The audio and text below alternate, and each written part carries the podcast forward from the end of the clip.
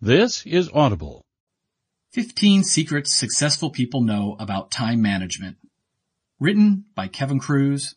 Narrated by Kevin Kruse. Chapter 1. The Power of 1440.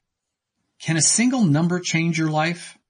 A three-word question used to send chills of dread down my spine. Got a minute? Sure, I believed in an open-door policy. Sure, I was the boss. Sure, some people would say I was overly detail-oriented, which made people check in with me too frequently. Who, me? I was the founder and president of a digital learning company that quickly took off, revenue doubling every year, and all the related challenges, new hires, sales, product launches, fundraising, and on and on. The fires to put out kept multiplying, as did the knocks on my office door, followed by, "Got a minute?" There's nothing wrong with people asking me for advice or help, but I quickly found entire days were being spent on other people's priorities and problems, as the requested minute meetings inevitably turned into 30 minutes or more. My priorities, the company's strategic priorities, washed away by the never-ending torrent of urgent, got a minutes. Finally, I printed a big 1440 on a piece of paper and taped it to the outside of my office door. No other words, no explanation, just 1440 in Arial bold 300-point font. How I beat back time thieves. Every time I walked into my own office, I passed that giant 1440 sign as a reminder. Tick, tick, tick. I could not be careless with my minutes. But what also happened was that when people stopped by to ask, "Got a minute?" I would say yes. They would immediately ask, "So what's that 1440 sign all about?" I would explain that it was a simple reminder to me of the value of time and how I needed to invest each minute of my day very wisely. I always made it about me, but the length of these got-a-minute meetings suddenly got shorter. One person heard my explanation and replied, "You know what? I don't need to talk anymore. I just realized it can wait until the team huddle on Monday." I can only assume that my 1440 sign initially freaked people out. Kevin must be in a bad mood. He doesn't want us talking to him anymore. Kevin's a hypocrite. He says he has an open-door policy, then he insults us with that sign. But the sign stayed up, and the novelty wore off. Soon I heard other people in the office talking about only 1440 minutes, as they prioritized tasks or turned down invitations to irrelevant meetings. 1,440 minutes in a day. If you're like most people who want to improve their time management, you probably want a list of tips, tools, and systems that will increase your productivity and add hours to your week. Yet, the single most important thing when it comes to time and productivity isn't a tactic or a trick, it's a shift in mindset.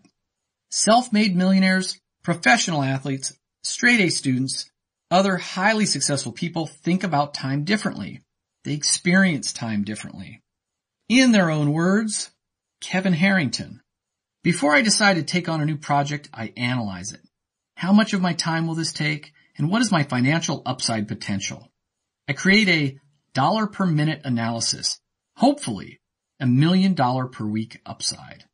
Kevin Harrington is the inventor of the infomercial, a best-selling author, an original investor on Shark Tank, and founder and chairman of As Seen on TV, Inc. Take a minute to think about the most valuable things in life. Really take a minute to look up from this book, maybe even close your eyes, come up with a list of all the things in the world that you value most.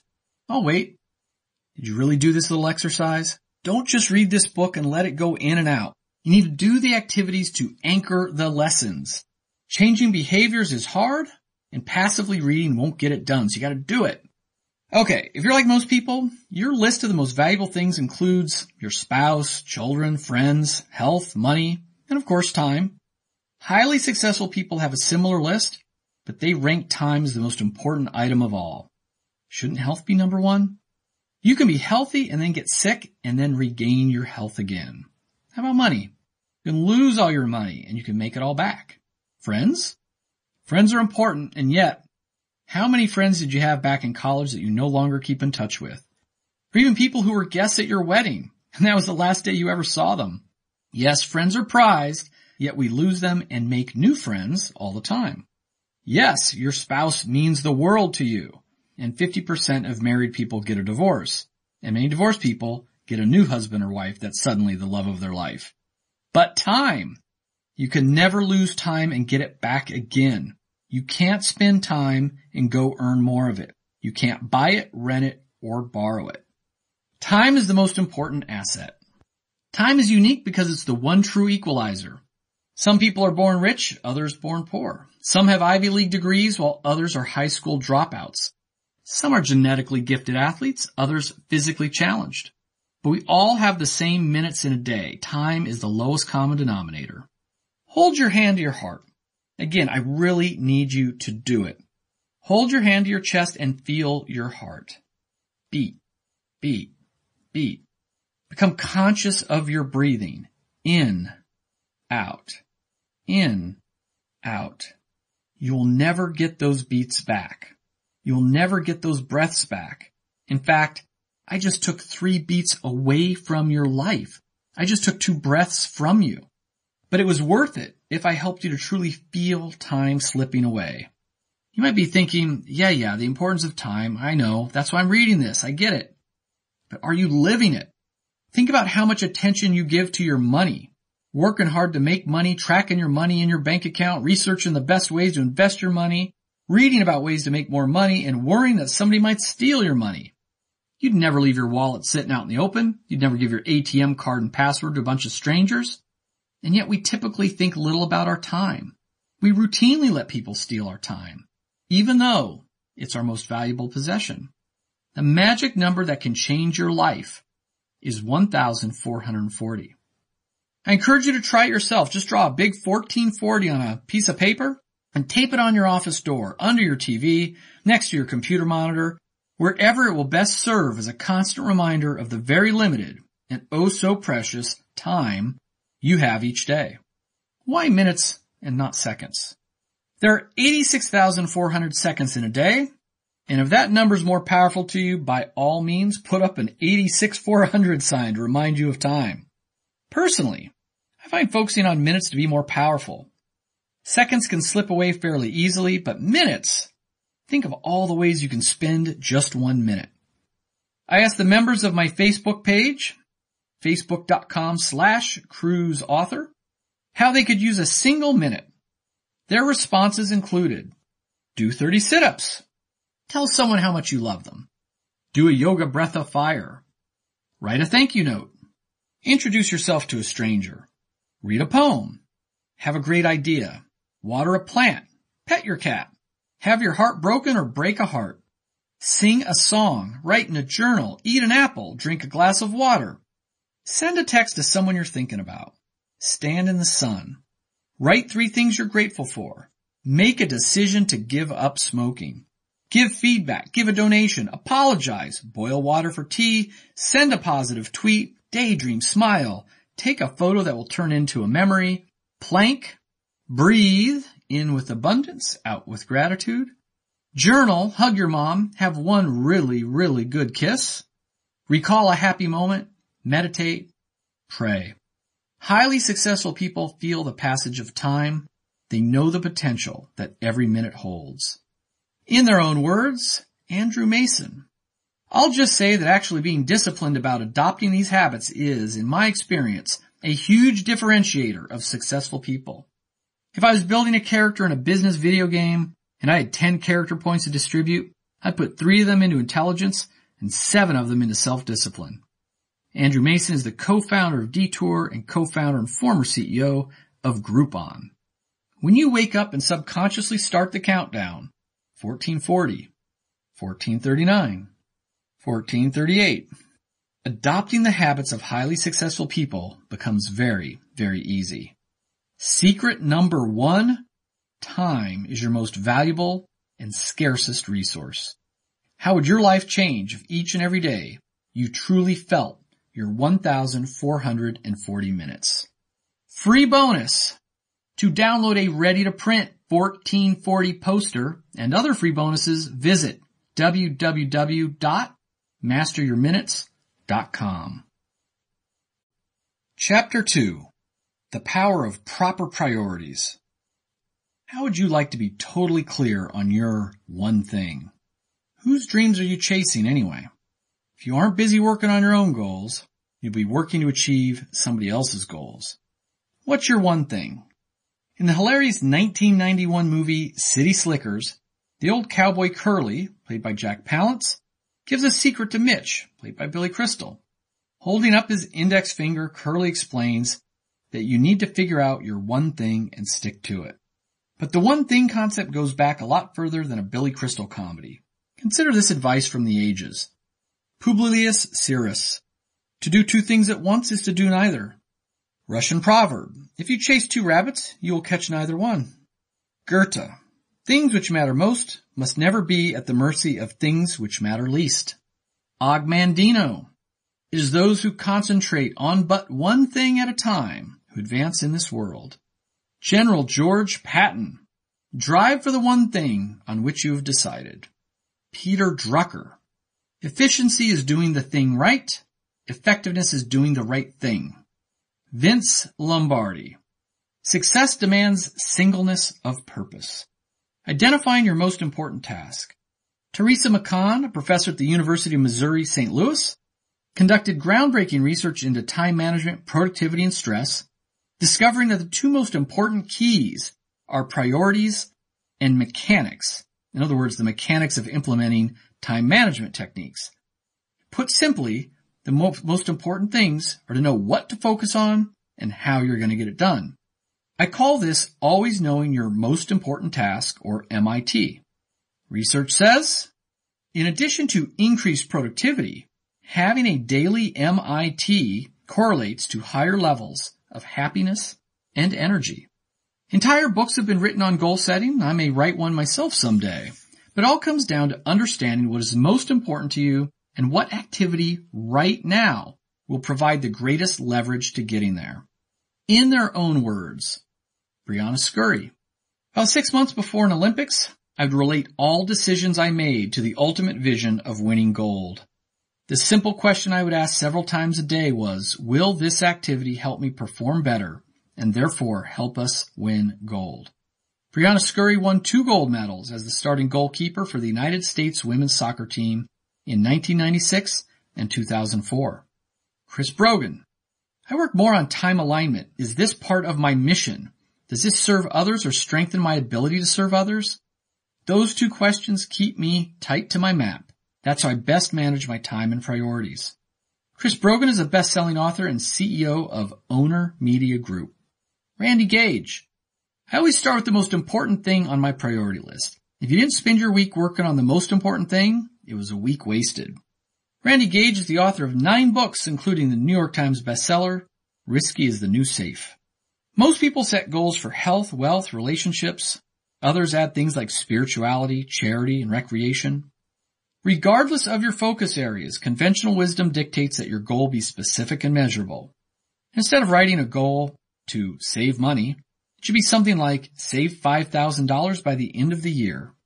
Instead of just lose weight, you would specify lose 10 pounds in 10 weeks. After identifying your most important goal, you need to identify which activities will lead to goal achievement and which activity is most important right now. Don't get sidetracked by the goal setting if you don't already have identified goals. In fact, other experts, like CEO coach Peter Bregman, suggest that there is a downside to goals. Instead, Bregman suggests picking focus areas. For example, at the time I'm writing this book, I know that I really want to increase my passive income this year, but I don't have a specific dollar amount in mind, and because I have plenty of money, I'm not feeling any pressure to define it. But in order to grow passive income, I also know that I need to create all kinds of things like books, assessments, and online training. Right now when I ask myself, what is the single most important task, my MIT, to get closer to my goal right now, I know it's working on this book. Once the book is done, I'll create spin-off content. And once I have more stuff to sell, my one thing will likely be working on marketing materials or webinars to spread the word. But for now, I know that my MIT is writing this book. Your own MIT may look very different based on your job and personal goals. A rookie salesperson's MIT might be cold calling in order to hit a sales target. A software engineer's MIT might be to debug a particular module in order to hit a launch deadline. A senior software executive's MIT might be recruiting a new programmer in order to develop a new app. A startup CEO's MIT might be to create a slide deck in order to land venture capital. A student's MIT might be to find a tutor in order to do well on an upcoming exam. A stay-at-home parent's MIT might be to reserve a campground site at the state park to line up the family's favorite summer vacation. Mark Pincus on his MIT. Identifying your MIT makes your scheduling decisions much easier. Having identified what is most important to you, you'll need a very good reason not to be spending time on it. The social gaming company Zynga is probably best known for its game Farmville, which at its peak had over 265 million active users. Zynga CEO Mark Pincus clearly has his MIT well-defined, and he believes in spending at least half of his time on it. In his own words, if you want to build great products, devote more than 50% of your work hours to product. Don't accept speaking opportunities if you can't justify them as benefiting your users or your company. Mark Pincus is the co-founder and CEO of Zynga. 2 awesome hours in the morning. After identifying your MIT, you need to turn it into a calendar item and book it as early in your day as possible. Dan Ariely, a Duke University professor of psychology and behavioral economics, suggests that most people are most productive and have the highest cognitive functioning in the first 2 hours after they're fully awake. In a Reddit Ask Me Anything, Ariely wrote, "One of the saddest mistakes in time management is the propensity of people to spend the 2 most productive hours of their day on things that don't require high cognitive capacity, like social media. If we could salvage those precious hours, most of us would be much more successful in accomplishing what we truly want." Why do we do this? Why do we spend our best hours on our least important tasks? Many of us jump into our day trying to take care of all the quick and easy things, responding to all those overnight emails, sorting our stack of mail, signing off on purchase orders. It all feels so productive. Look, it's only 11 in the morning. I must have done at least 50 things. In their own words, Tom Ziglar, invest the first part of your day working on your #1 priority that will help you build your business. Do this without interruptions, no email or text, and before the rest of the world is awake. Tom Ziglar is the CEO of Ziglar Inc. Jonathan Milligan, do creative work first, reactive work second. Jonathan Milligan is the author of The 15 Success Traits of Pro Bloggers. Others choose to do the most unpleasant tasks early in the morning in what's known as the eat the frog first strategy. It's a procrastination fighting technique that says if you have something unpleasant to do, just get it out of the way first thing. This is good advice if it defeats procrastination, but it can also be counterproductive if you routinely use it to break up your peak hours. In their own words, Andrew McCauley, I prepare a must-do list the night before. When I get to my desk, I do those items first before I turn on my email. Andrew McCauley is the co-founder of Autopilot Your Business. Not only are most people at their cognitive best earlier in the day, but it's less likely that unexpected items will jump onto the calendar or require urgent attention. In their own words, Nathan Blacharczyk, I try to reserve the morning for doing real work. I find I can focus more in the morning, whereas it's harder to get focused after having been bombarded by meetings. So I try to save meetings for later in the day. Nate Blacharczyk is the co-founder of Airbnb. Taking Dr. Ariely's advice to heart, drink that first cup of coffee while driving into work, but then shut your door, silence your phone, close email and social media, and work on your MIT. In their own words, Stephen Woessner, I schedule a series of 90-minute jam sessions throughout my day and week where I focus exclusively on one vital priority and nothing else. Stephen Woessner is the host of the Onward Nation podcast and CEO of Predictive ROI.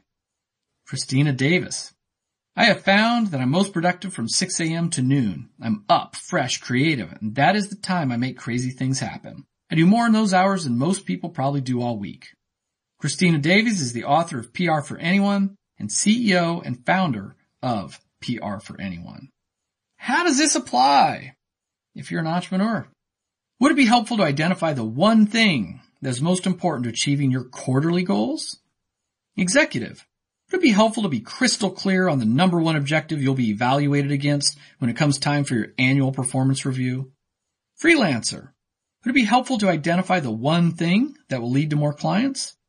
Student, would it help to pick the one class that is most important for you to raise your grades?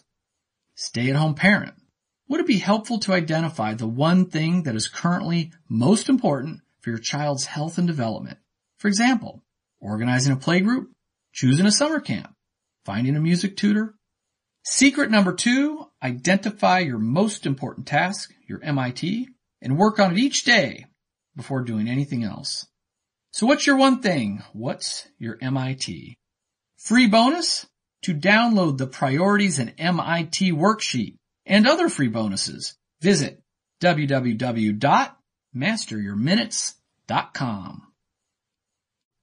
Chapter 3. Stop making to-do lists and do this instead. Do you really think millionaires and billionaires walk around with to-do lists? Do you think Bill Gates, Donald Trump, and Warren Buffett write out a long to-do list and prioritize items as A1, A2, B1, B2, C1, and on and on? Do you really think Steve Jobs kept a to-do list and asked himself several times a day, "What's my next action?" The problem with to-do lists. To-do lists should be called nagging wish lists, a series of tasks you hope to accomplish without a specific plan as to when you'll get them all done. How many items on your current to-do list have been on there for several days, for weeks, months? First problem with recording tasks on a to-do list is that it doesn't distinguish between items that take only a few minutes and items that require an hour or more. So when you randomly look at your list and ask, what should I tackle next? You're very likely going to pick the quick tasks, the easy items, not necessarily the thing that is most important. Research says 41% of to-do list items are never completed. Source: The Busy Person's Guide to the Done List from I Done This app. Second, and similar to the first problem, to-do lists make it really easy to work on the urgent instead of the important. That's why I still have Create Annual Family Photo Album for 2013 still on my to-do list from 2 years ago. Do you know how many men have had colonoscopy on their to-do list year after year? Research says 50% of to-do list items are completed within a day, many within the first hour of being written down. Third, to-do lists cause unnecessary stress. Indeed, when we carry around a long list of undone items, it's one way to remember them, but it's also a constant reminder, a constant nagging that there are many things we still need to deal with. No wonder we feel so overwhelmed. No wonder at night we collapse exhausted, but we fight insomnia as our brain processes all that still has to get done.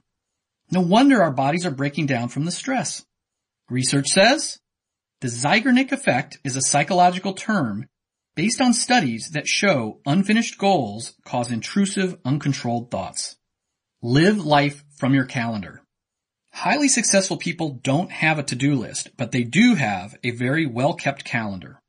One of the most consistent messages I got from all the interviews and research I did for this book was that no matter what it is, if you truly want to get it done, schedule time for it.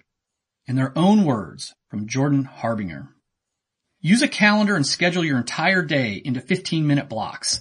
It sounds like a pain, but this will set you up in the 95th percentile as far as organization goes.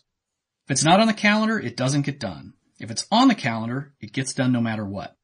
Use this not just for appointments, but workouts, calls, email blocks, etc. Jordan Harbinger is the co-founder of The Art of Charm and host of the Art of Charm podcast, a school that teaches networking and relationship development skills. This is why hyper-busy politicians, executives, celebrities have full-time schedulers. This is why, as pretentious as it sounds, successful people are prone to saying things like, "Have your people call my people to set something up." In their own words, from Chris Ducker, "I simply put everything on my calendar, on my schedule. That's it. Everything I do on a day-to-day basis gets put on my schedule. 30 minutes of social media on the schedule. 45 minutes of email management on the schedule. Catching up with my virtual team on the schedule. Quiet time to contemplate and plan on the schedule." Bottom line, if it doesn't get scheduled, it doesn't get done. Chris Ducker is a serial entrepreneur, keynote speaker, and best-selling author, as well as a popular business blogger and podcaster. Surprisingly, the simple act of scheduling tasks on your calendar, instead of writing them on a to-do list, will free your mind, reduce stress, and increase cognitive performance. Florida State University researchers showed that the Zeigarnik effect, the stressful conscious and unconscious thoughts caused by unfinished tasks, could be overcome simply by making a plan to accomplish a task. You didn't actually have to complete the task itself.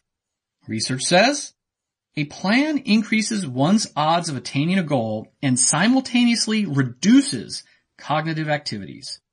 Source: Consider It Done, Journal of Personality and Social Psychology, 2011. There are several key concepts to managing your life using your calendar instead of a to-do list. First, schedule a chunk of time for everything that's important to you. This is called time blocking or time boxing. If you truly value being healthy and have decided that a 30-minute daily workout is your enabling goal, then don't put it on your to-do list, put it on your calendar. Schedule it as a recurring appointment. If you value customer intimacy as a business strategy and have an enabling goal of talking to at least 2 customers a day, then schedule a daily appointment for customer calls. In their own words, Shannon Miller: during training, I balance family time, chores, schoolwork, Olympic training, appearances, and other obligations by outlining a very specific schedule. I was forced to prioritize. To this day, I keep a schedule that is almost minute by minute. Focus on those things that bring you further to your goal each and every day. Every moment counts. Shannon Miller is a member of the 1992 and 1996 U.S. Olympic gymnastics team who won a combined 7 Olympic medals. Second, important items should be scheduled as early in the day as possible. No matter how much we try to control our time and calendars, we all have things that come up that might need our attention. It could be a meeting request from our boss, an angry client call, or the school nurse calling to say we need to pick up Johnny from school. Naturally, as more time ticks away in each day, the more likely it is that something unexpected will happen. I personally struggle with this immensely. If I have my daily workout scheduled for the late afternoon or night, the odds are high that I'll feel some other priority is in need of extra attention by the time I actually get to my exercise time block. I basically know that if I don't hit the treadmill in the morning, the odds of hitting it at all go way down. Third, don't cancel goals. Reschedule them if necessary. For example, if you normally work out every day from 12 to 1 during your lunch hour, but you have to be on an airplane on Monday traveling for work at noon, you would reschedule the exercise appointment for earlier or later in the day. In their own words, get one of those big blue calendars. Planning your life on your phone is fine, but it doesn't give you the same perspective. Will Dean is an Olympic rower for Canada and competed in the London 2012 Olympics. He's currently training for Rio 2016. Fourth, treat your time block calendar entries as if they were appointments with your doctor. They're that important. Most of us cave in on our self-scheduled appointments too easily. If we time block 4 to 5 p.m. to work on an important report at the office, and then a colleague asks for 15 minutes of time because something's come up I need to run by you, we reflexively say, sure, thinking we'll finish that report in only 45 minutes, or we'll stay 15 minutes later or adjust in some other way. But imagine if instead of working on a report, you had an appointment with your doctor or dentist. Would you still agree to give away that time and show up for your doctor 15 minutes late? Of course not. In their own words, Kaitlin Hale: what I found to be the most effective way to manage my time was to buy an agenda with a big calendar. I handwrite what topics I need to cover and how long I need to be studying that topic each night. Kaitlin Hale was a straight-A student in college and currently attends the University of Medicine and Dentistry of New Jersey. Dave Kerpen: if it's not in my calendar, it won't get done. But if it's in my calendar, it will get done. I schedule out every 15 minutes of every day to conduct meetings, review materials, write, and do any activities I need to get done. And while I take meetings with just about anyone who wants to meet with me, I reserve just 1 hour a week for these office hours. People can schedule time at http://scheduledave.com. Dave Kerpen is the New York Times bestselling author of 3 books, the co-founder and chairman of Likeable Media, and the founder and CEO of Likeable Local. The best habit is to automatically respond to unanticipated requests that conflict with your calendar by saying something like, I have an important appointment on my calendar from 4 to 5. Is there any chance we can talk after 5, or can it wait until the morning? You'll be surprised at how frequently the unanticipated item can then be scheduled in an open block. Sure, there's going to be times when an important person, a boss, a spouse, for example, needs our attention. And it really is more important than our time block. But we can always ask to fit it in elsewhere as our first reaction. Jeff Weiner time blocks buffer time. The CEO of LinkedIn, Jeff Weiner, wrote a blog post describing how he time blocks do-nothing time on his calendar. He wrote, If you were to see my calendar, you'd probably notice a host of time slots grayed out, but with no indication of what's going on. There's no problem with my Outlook or printer. The gray sections reflect buffers, or time periods I've purposely kept clear of meetings. In aggregate, I schedule between 90 minutes and 2 hours of these buffers every day, broken down into 30 to 90-minute blocks. It's a system I developed over the last several years in response to a schedule that was becoming so jammed with back-to-back meetings that I had little time left to process what was going on around me or to just think. At first, these buffers felt like indulgences.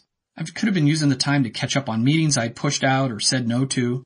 But over time, I realized not only were these breaks important, they are absolutely necessary in order for me to do my job. Design your ideal week with time blocks. Another way your calendar can become a powerful life-guiding tool is by using it to design your ideal week. Think about what your ideal work week would look like. If you're a freelancer, consultant, or coach, it might include focus time to work on client projects, but also time to learn new skills or to be inspired by others' work, or to work on your own marketing initiatives. If you're a mid-level executive, your ideal week might include one-on-one coaching time with some of your team members, time for team meetings, as well as time to sit alone to think strategically about the year ahead. Regardless of your professional role, you may also find that your ideal week, and even ideal day, has some recurring personal things: exercise, time with your family, time to relax, or to pursue hobbies. Mapping all of these items onto your calendar and making them recurring appointments is the way to design your life. It's a powerful way to stay consistent on those activities that give you the most return and the most joy. My own calendar reflects my values in many ways. I value health, so I time block 60 minutes each morning for exercise. I value coaching my team members, so I time block one-on-one meetings with each direct report on Mondays as a way to kick off the week. I value team alignment and breaking down silos, so I time block a weekly full team meeting. I value writing, so I have 2 to 3 blocks of time scheduled each week to write uninterrupted. I value my children's education, so I time block evenings after dinner to help them with their homework. I value recharging and new experiences, so I block off long weekends or entire weeks, sometimes a year in advance, for vacations, even if I don't know where I'm going yet. Remember that the key point is not to use a to-do list as your primary time management tool. Items on a to-do list can sit there forever, constantly getting bumped by things that seem urgent in the moment. And having this list of things that still need to get done is the root cause of our underlying stress. When you master the practice of time blocking using your calendar instead of your to-do list, you can literally see your life's priorities by looking at your weekly calendar. How does this apply if you're an entrepreneur? Would it be helpful to block time each week to talk directly to customers, review metrics against goals, or to coach your direct reports? Executive. Would it be helpful to block time for your top objectives? Freelancer. Would it be helpful to set up time blocks each week to read industry blogs or to learn how to use new tools? Student, would it help to time block study group time and your teacher's office hours? Stay-at-home parent, would it be helpful to time block trips to the gym, weekly errands, and bill paying? Secret number 3, work from your calendar, not a to-do list.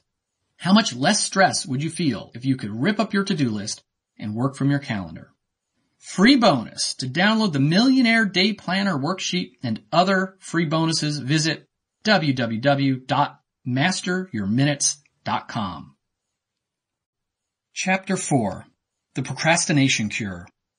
Imagine if you could use a mental exercise to finally defeat procrastination. How different might your life be? Procrastination isn't about laziness. It's ironic, but I'm procrastinating right now as I write this chapter. I'm supposed to be doing research and customization for a speaking engagement I landed with a giant energy company. Instead, I'm writing this chapter. It's not like the motivation isn't there. They're paying me $54,425 to deliver 3 talks in 3 days. So I should be jumping up and down for joy and eager to dive in. But alas, writing a book on time and productivity is easier and more fun for me than spending a half day poking around Google Scholar, reading dry academic papers, and creating compelling new slides. Besides, I can get to it tomorrow. Procrastination is the habit of putting off important, less pleasurable tasks by doing easier, more pleasurable tasks. You know, things like email, Twitter, Facebook, food, and TV, all excellent ways to procrastinate. In an interview with the American Psychological Association, Joseph Ferrari, PhD, shared some of his research findings. We all put tasks off, But my research has found that 20% of U.S. men and women are chronic procrastinators. They delay at home, work, school, and in relationships. These 20% make procrastination their way of life. Let's place the 20% in perspective. That's higher than the number of people diagnosed with clinical depression or phobias, two tendencies many people know about. To beat procrastination once and for all, you have to understand it. You don't procrastinate because you're lazy. You procrastinate because, one, you lack enough motivation, and or you underestimate the power of present emotions versus future emotions when you set your goals or make your task list. We tend to procrastinate a wide variety of things. You might procrastinate doing that school report, or making those cold calls, or firing someone who clearly has to go, or cleaning out the garage. For me, my weak spot is exercise. In every other area of life, once I've decided on the goal, I'm able to execute it without procrastination. But working out? That's a whole other story. So let me use exercise and fitness as our example in the following procrastination busters. Research says people who rarely procrastinate report higher levels of productivity, happiness, and energy. Source: The Kruse Group, 2015. Procrastination buster number 1, time travel. This is a big one. The underlying problem we all have is that we are what psychologists call time inconsistent. This means we think we'll eat salads during the week, so we stock up on lettuce at the grocery store, but inevitably we end up with slimy, rotting lettuce 2 weeks later at the bottom of our refrigerator. Being time inconsistent also means we add documentaries and indie films to our Netflix queue, because certainly we'll watch them in the future, and yet they never move to number 1. Because we keep choosing Will Ferrell movies instead. It's why I keep buying new workout equipment and a fancy scale and healthy food cookbooks, and yet I'm still not seeing my six-pack abs. Despite what we think we're going to want in the future, we have present bias. When the present actually gets here, and yes, the present is always here, we choose candy, sitcoms, Facebook, and cat videos. They're easier and more fun. And hey, we can always get to that other thing in the afternoon or on Monday. Or do that resolution thing again in January, right? We always underestimate how hard it is to be our best self in the present moment. To overcome this time inconsistency, we must do battle with our future self, the one who, in the present moment, will sabotage us. Our future self is the enemy of our best self. I like to think of this battle as time traveling to defeat my future self. Using the health example, I start by thinking, how will I sabotage my health goals in the future? How can I overcome that now? I know that my future self is going to sabotage me by eating junk food in the kitchen during my breaks. To beat him, my present self is going to throw out all the junk food and not keep any in the house. I'm also going to buy baby carrots and hummus to reach for as a replacement. My future self is going to sabotage my workout by saying it's too busy of a day to fit it in. My present self will defeat him by time-blocking exercise first thing in the morning, and I'll immediately put workout clothes on as soon as I get out of bed, and I'll refuse to look at email until after my workout. My future self is going to sabotage my workouts by thinking, I'm actually pretty healthy. I don't look that bad compared to most people who go to the mall. My blood pressure and cholesterol are fine. My present self is going to tell my girlfriend to pinch my love handle flab on any day I don't hit the treadmill. That's going to be embarrassing and gross. One friend of mine goes to extreme measures to battle her 5-minute future self. In pursuit of her health goals, whenever she eats out at a restaurant and they bring her a side of french fries, she immediately opens the salt shaker and dumps the entire thing on top of the fries. She's learned not to trust regular old willpower to not eat the fries. Her 5 minutes in the future self is going to say, I'll just have one, and we all know how that goes. So how are you going to do battle with your future self? Procrastination buster number 2, pain and pleasure. Ultimately, if you aren't jumping out of bed in the morning excited to tackle our project, it's because our dreams aren't big enough. They aren't motivating enough, and motivation comes down to pain and pleasure. For the tough tasks you always tend to procrastinate, think about and even visualize the why behind them. What pleasure will I get by doing this thing? What pain will I feel if I don't do it? One of my enabling goals is to work out every day, yoga stretches, resistance training, and the treadmill. I need to really pile on the pain and pleasure in my mind to actually do my workouts. Why do I want to work out? Because I want to look good. I want definition in my abs. Come on, what guy doesn't? I I want high energy, and I believe cardiovascular exercise keeps the brain healthy. But what's the pain I'll feel if I don't work out? I visualize looking flabby with a beer belly. Sometimes I don't need to visualize it. I think about that weird pain above my knee that I get when I don't do the pigeon pose in yoga every day. I think about feeling like a loser, a couch potato, and having no energy. I even think about the fact that not working out is disrespectful to my girlfriend. Does this mental routine sound extreme? I definitely go through this pain and pleasure thought cycle if I'm not feeling motivated. But it's actually helpful to just run through it routinely to burn it into my mindset. Procrastination buster number 3, accountability partner. My childhood friend Kurt grew up and became a sports psychologist. He tells me that the number one predictor of whether someone will stick to an exercise routine or not is whether they're doing it with someone else. This can be a neighbor who meets you every morning at 6 a.m. for a jog. It can be a professional trainer whom you pay $50 an hour to come to your house to kick your butt. It can be your boss who likes to play basketball every day at lunch. It can be a Weight Watchers club where you weigh in every week. And of course, it can be a study buddy at school or just a good friend who's going to check in with you and keep you accountable. The reason why this is so powerful is that when we procrastinate, we're merely breaking a promise to ourselves. But we feel far worse when we break a promise to someone else. Procrastination buster number 4, reward and punishment.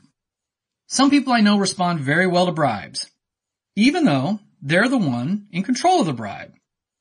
One friend told herself she could buy a new pair of expensive shoes, but only after she paid off her credit cards. Another friend bought an excellent bottle of wine, but he wouldn't drink it until he got down to a certain percentage of body fat. But in addition to the carrot, don't forget about the stick approach. Human psychology is such that we actually fear loss more than we want gain. So instead of rewarding yourself for goal achievement, you can also punish yourself for goal failure. One company, Stick, STICKK.com has made a website that lets you set up a commitment contract. You pick the goal, the penalty, and a charity of your choice will receive your money if you don't hit the goal. As of this writing, over $14 million has been put up as stakes against the goal. My friend John recently set up a team weight loss goal with his colleagues in the office. Liberal in their political views, they each chipped in $100 and they have to donate it to the National Rifle Association if they don't shed the agreed upon pounds. Of course, you don't need fancy software to execute on this strategy. You can always just set up a commitment contract with friends. Give them $100 or whatever amount will hurt you and share your goal. If you don't follow through, they keep the money or give it to their favorite charity. Procrastination buster number 5, act as if. B. That's it. B. Admittedly, this one's a little deep. It has to do with our identity. We all work really hard to stay consistent with who we think we are. Much of the problem behind task avoidance is that we aren't yet the person we're trying to become. We can visualize our ideal future state, but sometimes the present state, sitting here on the couch watching TV, feels a lot better.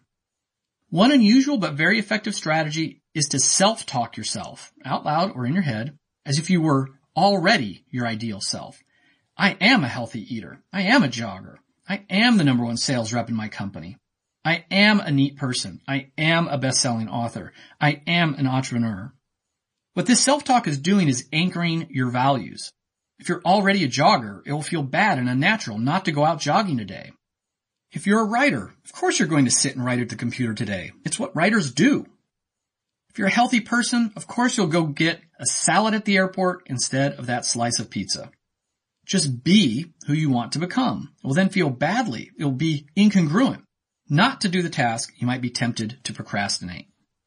Procrastination buster number 6, settle for good enough. Sometimes we find it easy to start things, but we procrastinate finishing them. One trick to use is to just plan on settling for less than perfect. Procrastinating that 3-mile jog? We'll just suit up and go outside and agree to run around the block once. That'll be good enough. And maybe it will be. Or maybe once you're done with that block, you'll just keep on going. Procrastinating finishing that book you've been working on? Just agree to push through it sloppily to complete draft 1. You can always come back later to revise it. Procrastinating finishing that new product? Just launch it to the marketplace even if it isn't perfect and get it closer to perfection each quarter with a new release. Once you start something, once you agree that imperfect is okay, you'll feel a stronger motivation to finish it up. How does this apply if you're an entrepreneur? Would overcoming procrastination help you to work on the things that you feel are outside of your comfort zone? Executive, would overcoming procrastination make you more effective at having those difficult, constructive feedback conversations with your direct reports?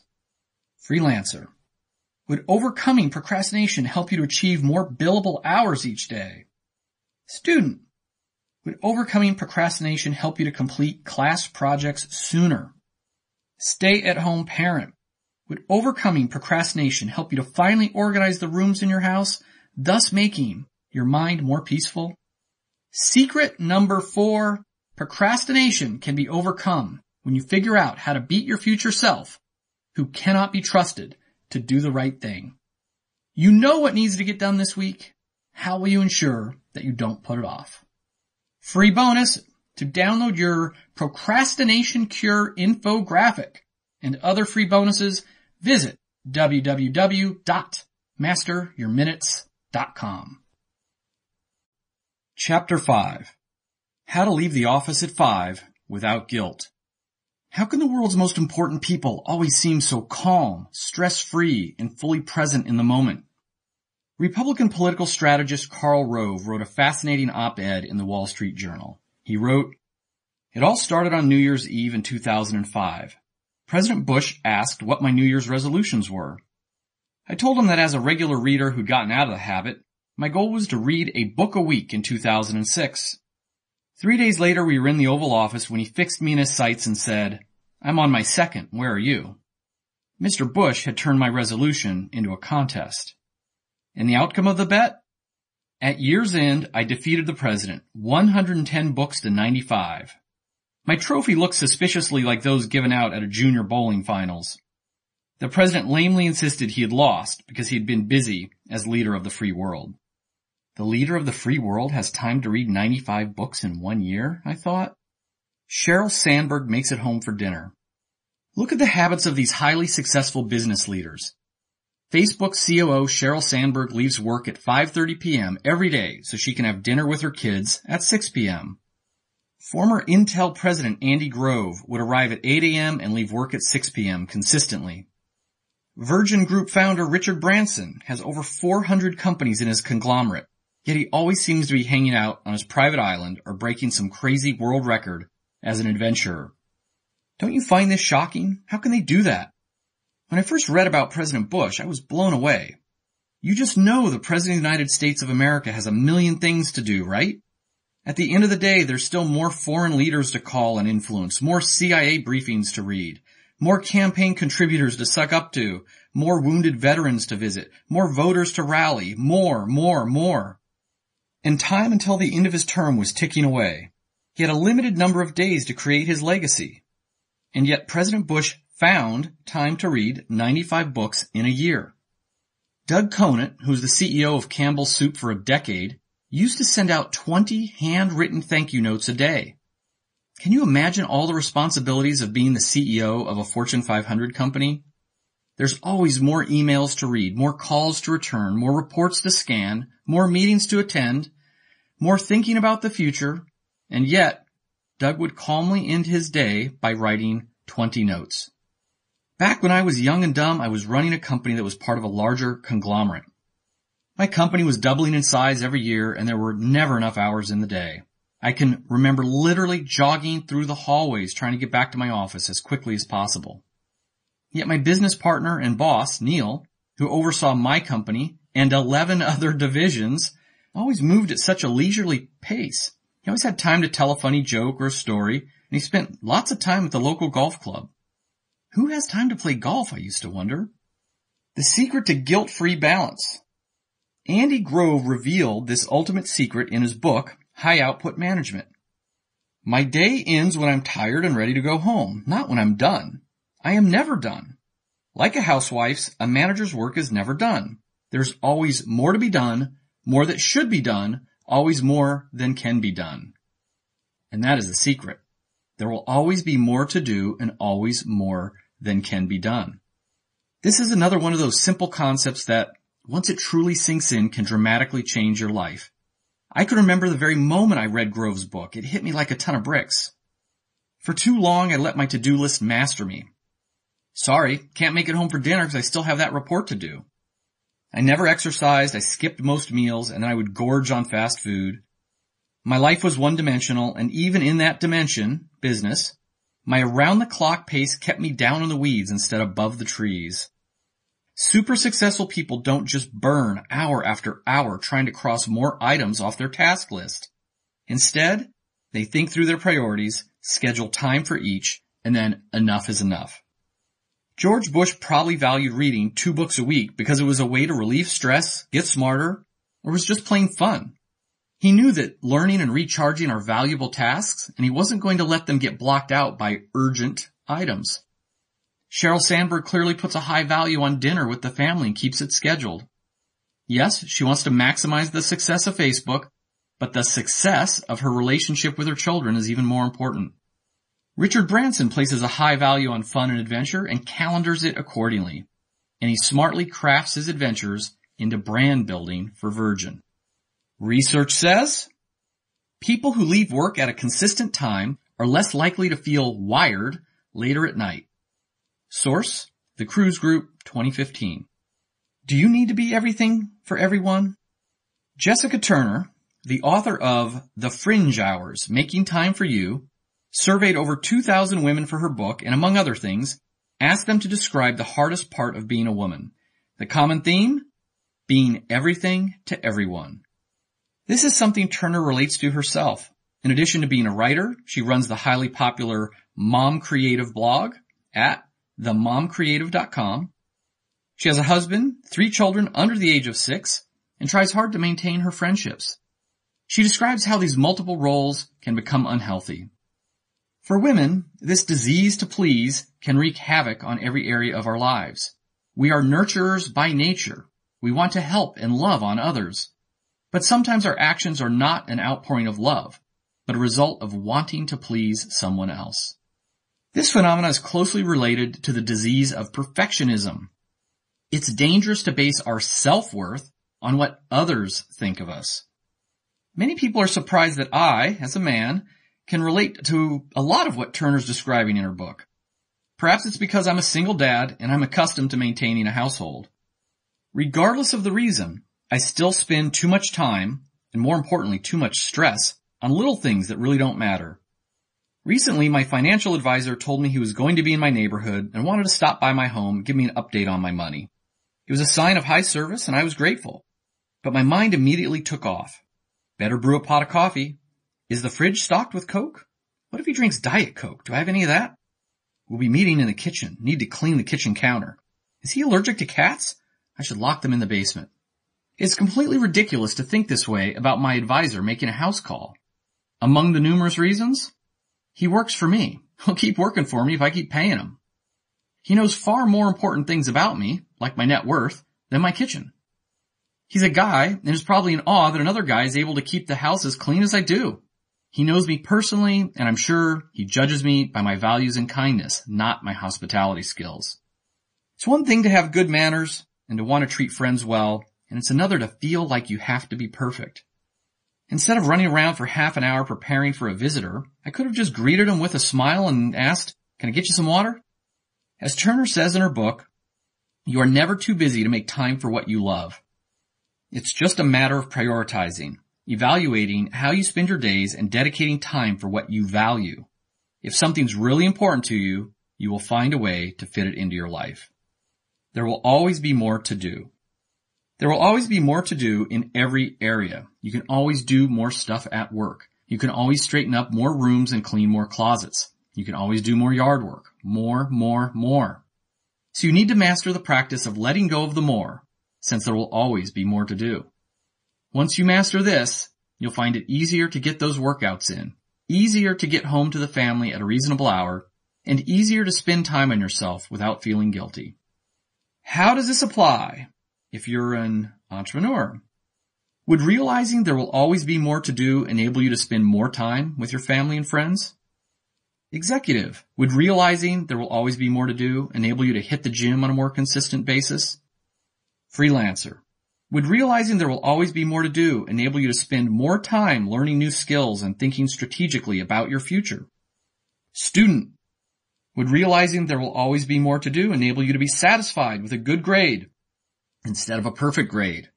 Stay-at-home parent. Would realizing there will always be more to do enable you to give yourself an hour a day for reading, exercising, or scrapbooking? Secret number 5. Accept the fact that there will always be more to do and more that can be done.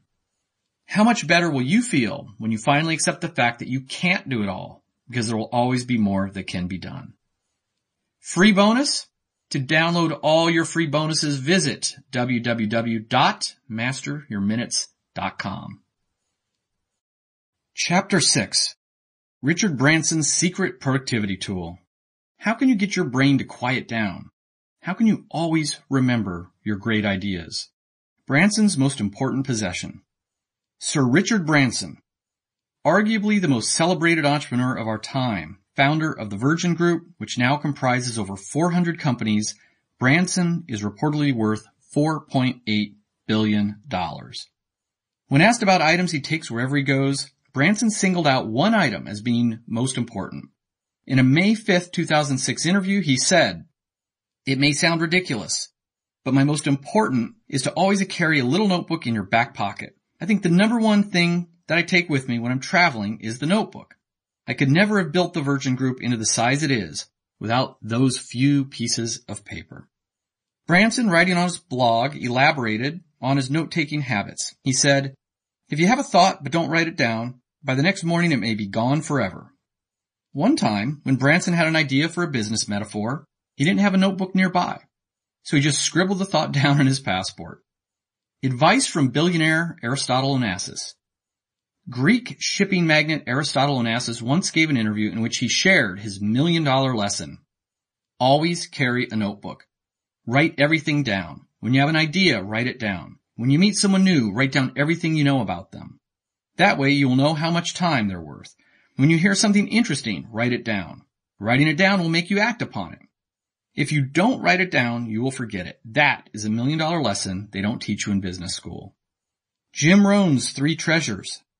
Self-made millionaire and legendary success coach Jim Rohn wrote and spoke frequently about the power of journaling. If you're serious about becoming a wealthy, powerful, sophisticated, healthy, influential, cultured, and unique individual, keep a journal. Keeping a journal is so important, I call it one of the 3 treasures to leave behind for the next generation. The first treasure is your pictures. Take a lot of pictures. The second treasure is your library. This is the library that taught you, that instructed you, that helped you defend your ideals. It helped you develop a philosophy. It helped you become wealthy, powerful, healthy, sophisticated, and unique. The third treasure is your journals. The ideas that you picked up, the information that you meticulously gathered. But of the 3, journal writing is one of the greatest indications that you're a serious student. Notebooks of 20 famous people. The blog, The Art of Manliness, has a great article that shows pictures of the notebooks of 20 famous men, including Mark Twain, George Patton, Thomas Jefferson, Charles Darwin, George Lucas, Ernest Hemingway, Ludwig von Beethoven, Ben Franklin, Thomas Edison, Leonardo da Vinci, Frank Capra, and John Rockefeller. Although you can see a wide range of notebook styles and penmanship, all show how these great thinkers were never without a means to jot down an observation, an idea, or in Mark Twain's case, dirty jokes. What type of notebook is best? There are different strokes for different folks. Many creative wannabes use Moleskine notebooks. I use them myself. These high-quality, leather-bound books are made in Italy and cost from $9 to $25. Some Moleskine fans are switching to Ecosystem, including Michael Hyatt. Michael Hyatt's blog is michaelhyatt.com/whyiDitchedMyMoleskine.journal.html. He switched because they use recycled paper, they're made in the USA, and each page is perforated. For many years, I preferred the more expensive and unfortunately very nerdy Borum & Pease account book. It's a hardcover 300-page book. It lasts a long time, thick enough to stand up and stand out on a bookshelf, and so big I never misplaced it. Author and entrepreneur James Altucher recommends waiter's pads, which cost 10 cents each. He explains they're the perfect size and a great conversation starter. They also show people you're frugal. Notice that nobody's recommending yellow legal pads or loose pieces of paper. They're just too easy to get lost in stacks or otherwise damaged. Notebooks are designed to last. In their own words, Sarah Hendershot: I use this moleskine notebook that I'll just carry around with me. I make training notes in it. I make work notes in it. I have a whole bookshelf full of old ones at home because I'll go back and refer to old things in it all the time. Sarah Hendershot is an Olympic rower for the United States and competed in the 2012 Olympics. She's currently training for Rio 2016. I use the bullet journal as my go-to organization system. It keeps ideas, thoughts, and other important agenda items at my fingertips. I highly recommend keeping a journal because a life worth living is a life worth recording. Honoree Corder is an author, speaker, and personal transformation expert. While apps can be wonderful and help us increase productivity, I prefer to plan my Moleskine Executive Daily. Natalie McNeil is an Emmy Award-winning media entrepreneur, creator of SheTakesOnTheWorld.com and author of The Conquer Kit. Take notes by hand, not on a laptop. Using paper-based bound notebooks for notes is better than taking notes on a laptop, tablet, or smartphone. Let the hate mail begin. First, let me say that if you have dyslexia or another learning disability and can really only record notes by typing them into a digital device, go for it. It's not a sin. I'm not trying to bias the world against you. But if you're using a digital device as a general preference and just think I'm being an old-fashioned Luddite, I encourage you to consider an interesting article, "The Pen is Mightier Than the Keyboard," published in the journal Psychological Science in 2014.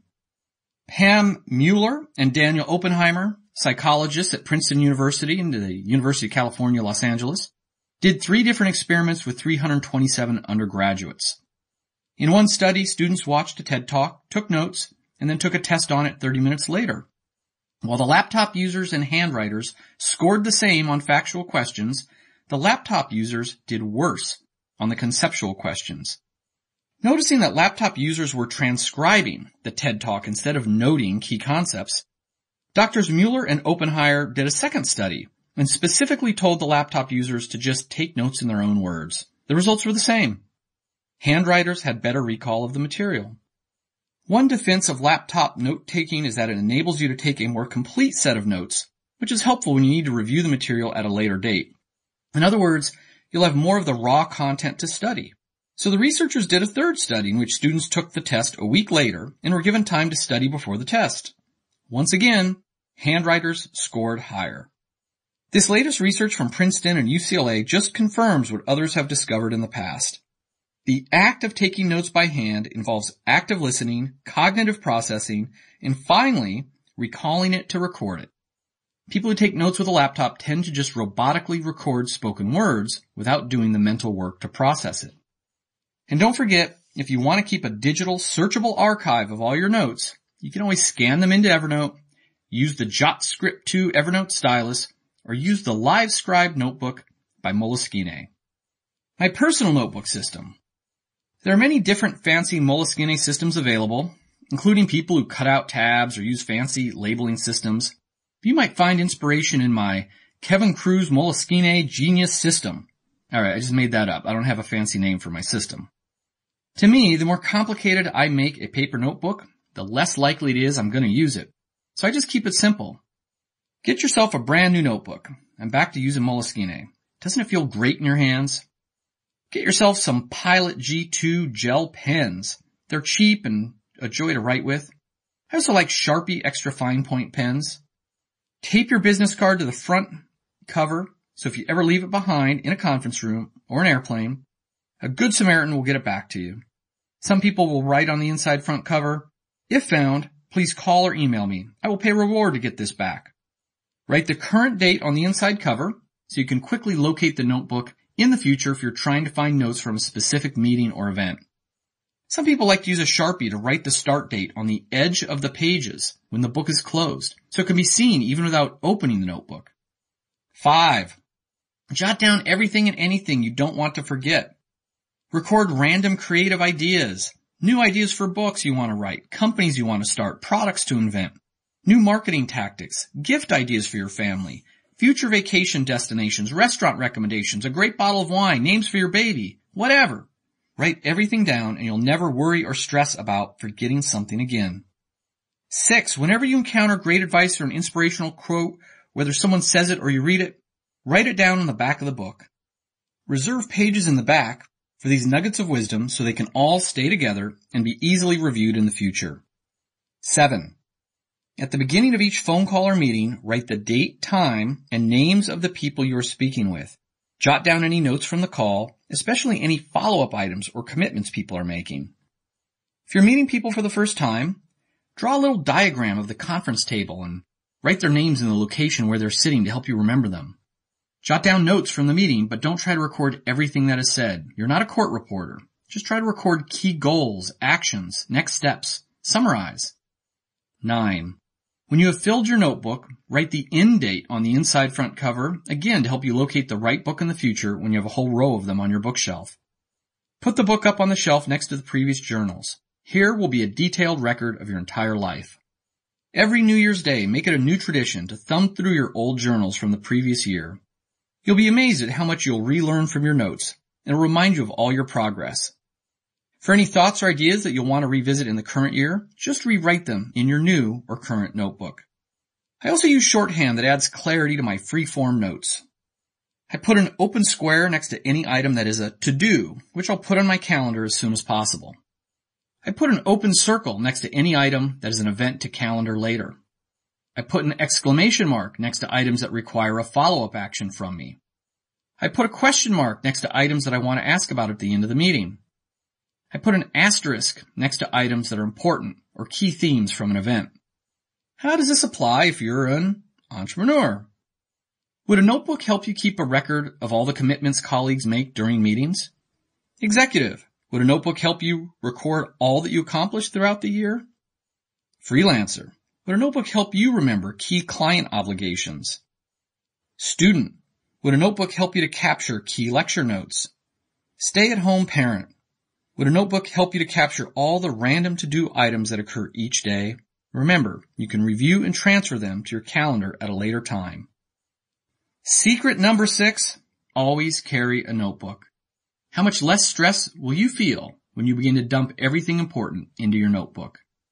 Free bonus, to download the Get the Most From Your Notebook Quick Reference Card and other free bonuses, visit www.masteryourminutes.com.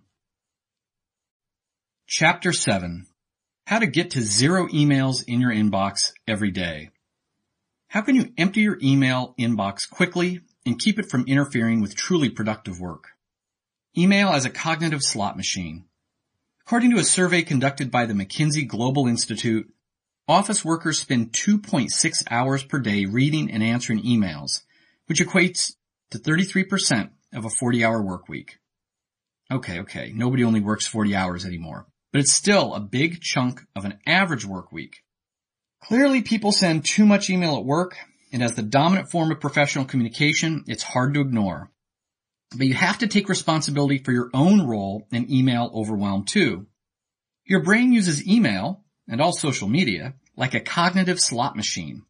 Like pulling a slot handle, there's anticipation, which feels good as you go to check for new messages. And most of the time, it's a bust, nothing there. But every now and then, ding, ding, ding, oh look, an interesting article. Or even, oh, someone has a question I can answer in only 5 minutes. I'm so helpful and productive. And our brain releases a bit of dopamine with every triple cherry on the email slot machine. Ah, that feels good, which makes us come back and check it again and again. Yes, you receive too much email, but you need to take responsibility for handling it. 7 steps to mastering your email. Unsubscribe from email newsletters. Come on, you really need to subscribe to all those fashion websites, those flash deals of the day offers, those viral clickbait news headlines. Don't give permission to all those companies to intrude on your day, to interrupt your flow, to tempt you with their offers. They're trying hard to get into your head, but they can't if they're not in your inbox to begin with. Just go into your email and search for unsubscribe, and then unsubscribe from all the email newsletters that you find. You can also go to a cool website called www.unroll.me and it will let you easily unsubscribe from the newsletters you want to trash, and then it will consolidate the newsletters you want to keep into one big daily email. Turn off all email notifications. Email is not intended to be an urgent form of communication, and especially in these times when most of us are getting 50 to 500 emails a day, getting email notifications is a sin. Notifications interrupt your concentration, your work sprints, and your ability to be present and mindful during meetings and conversations. Whether you have an audible ding, a phone vibration, or a little window that pops up with every new mail, turn all that off. Only process email 3 times a day using the 3-2-1-0 system. Schedule 3 times a day to process your email, morning, noon, and night. Set the timer on your phone for 21 minutes and try to get to inbox 0 in that time. Make a game out of it. 21 minutes is intentionally not enough time, but it will keep you focused, ensure that your responses are short, and that you don't start clicking links out onto the wonderful world of internet distractions. Immediately apply the 4 Ds. Every time you open an email, you should be ready to do it, delegate it, defer it, or delete it, which means archive it. If you defer an email, in most cases that means immediately adding an entry to your calendar, moving the email to a calendar entry. Remember, no to-do lists. When you think delete, in most cases you should really just archive it. These days, with virtually unlimited storage space, it's easy to just hit the archive button on most things, knowing that you can use the search function to get it back again in the future. In addition to the 4 Ds, consider F for file it. In my opinion, this is just another form of archiving, but it can be helpful, especially if you're nervous that you might not be able to find something again. Just create folders for all your projects, clients, or something even crazy like respond to someday, and then drag emails related to those topics into the folders to keep your inbox nice and clean. In their own words, Jonah Berger, meetings, phone calls, and emails can break up your entire day if you let them, leaving you little time to get any big thinking done. Cancel meetings you don't need and only check email a few times a day. Jonah Berger is a marketing professor at the Wharton School at the University of Pennsylvania, and he's the author of Contagious, Why Things Catch On. Danny Einey, how do you create an effective work routine? Simple, by choosing what you want it to be rather than letting others dictate it for you. Except that most people do exactly the opposite. Through one simple, terrible habit. They check their email first thing in the morning. This means that their focus and energy are going where others are directing it, rather than where they stand to make the greatest impact. Danny Einey is the founder of marketing education firm Firepole Marketing, as well as the best-selling author of Engagement from Scratch and the Audience Revolution. Think twice before you forward CC or BCC. As reported in an August 9, 2013 article in the Wall Street Journal, London-based International Power reduced total email traffic by 54% just by encouraging their top executives to think twice before they forwarded an email or added anyone to the CC line. Too often we forward or CC someone in the spirit of keeping them in the loop, but in reality, we're contributing to the information overload problem. Remember, every email you send and every CC you include means you're likely going to get a reply back into your own email box. If you send less email, you'll receive less email. Use the subject line to indicate the action required. An ideal subject line doesn't just indicate the subject of the email, but also the type of action it requires. This helps email recipients to process your email in less time, and they'll learn to reciprocate. The idea is to preface your subject line message with some meta information. I like to use all caps to make this part of the subject stand out from the message. Here's some examples. FYI, and then the subject. Use the FYI designation when you're just passing info along as a courtesy. Action required by date, subject, or to do by date. Use action required when your recipients should take an action, but they don't report to you.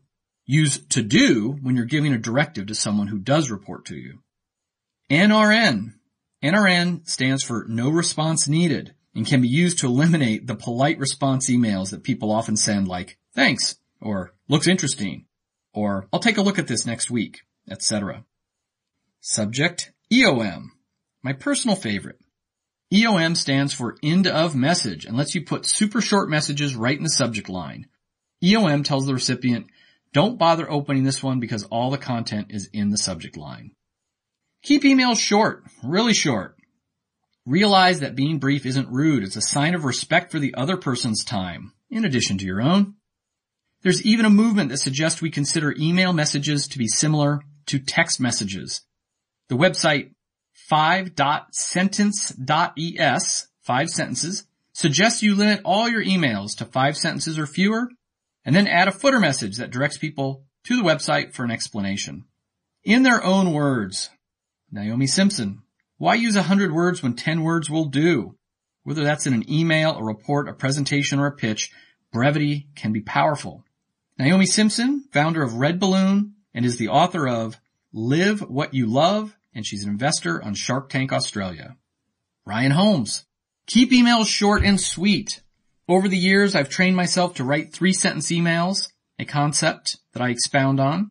Leaving out the fluff and keeping only the most essential points, it saves my time and it saves the reader's time. Ryan Holmes is the founder and CEO of Hootsuite. How to get to inbox zero in 10 minutes. My friend Christine has over 10,000 emails in her inbox, most of them unread. Perhaps you can relate. If this is the situation you find yourself in, you might want to declare email bankruptcy and quickly start at inbox zero before applying the email management steps in this chapter. My suggestion is, 1. Deal with all email that arrived within the last 48 hours. 2. Create a folder called Old Emails. 3. Move all of the emails sitting in your inbox into the Old Emails folder. Voila! You're starting fresh at inbox zero. Is this sort of cheating? Maybe.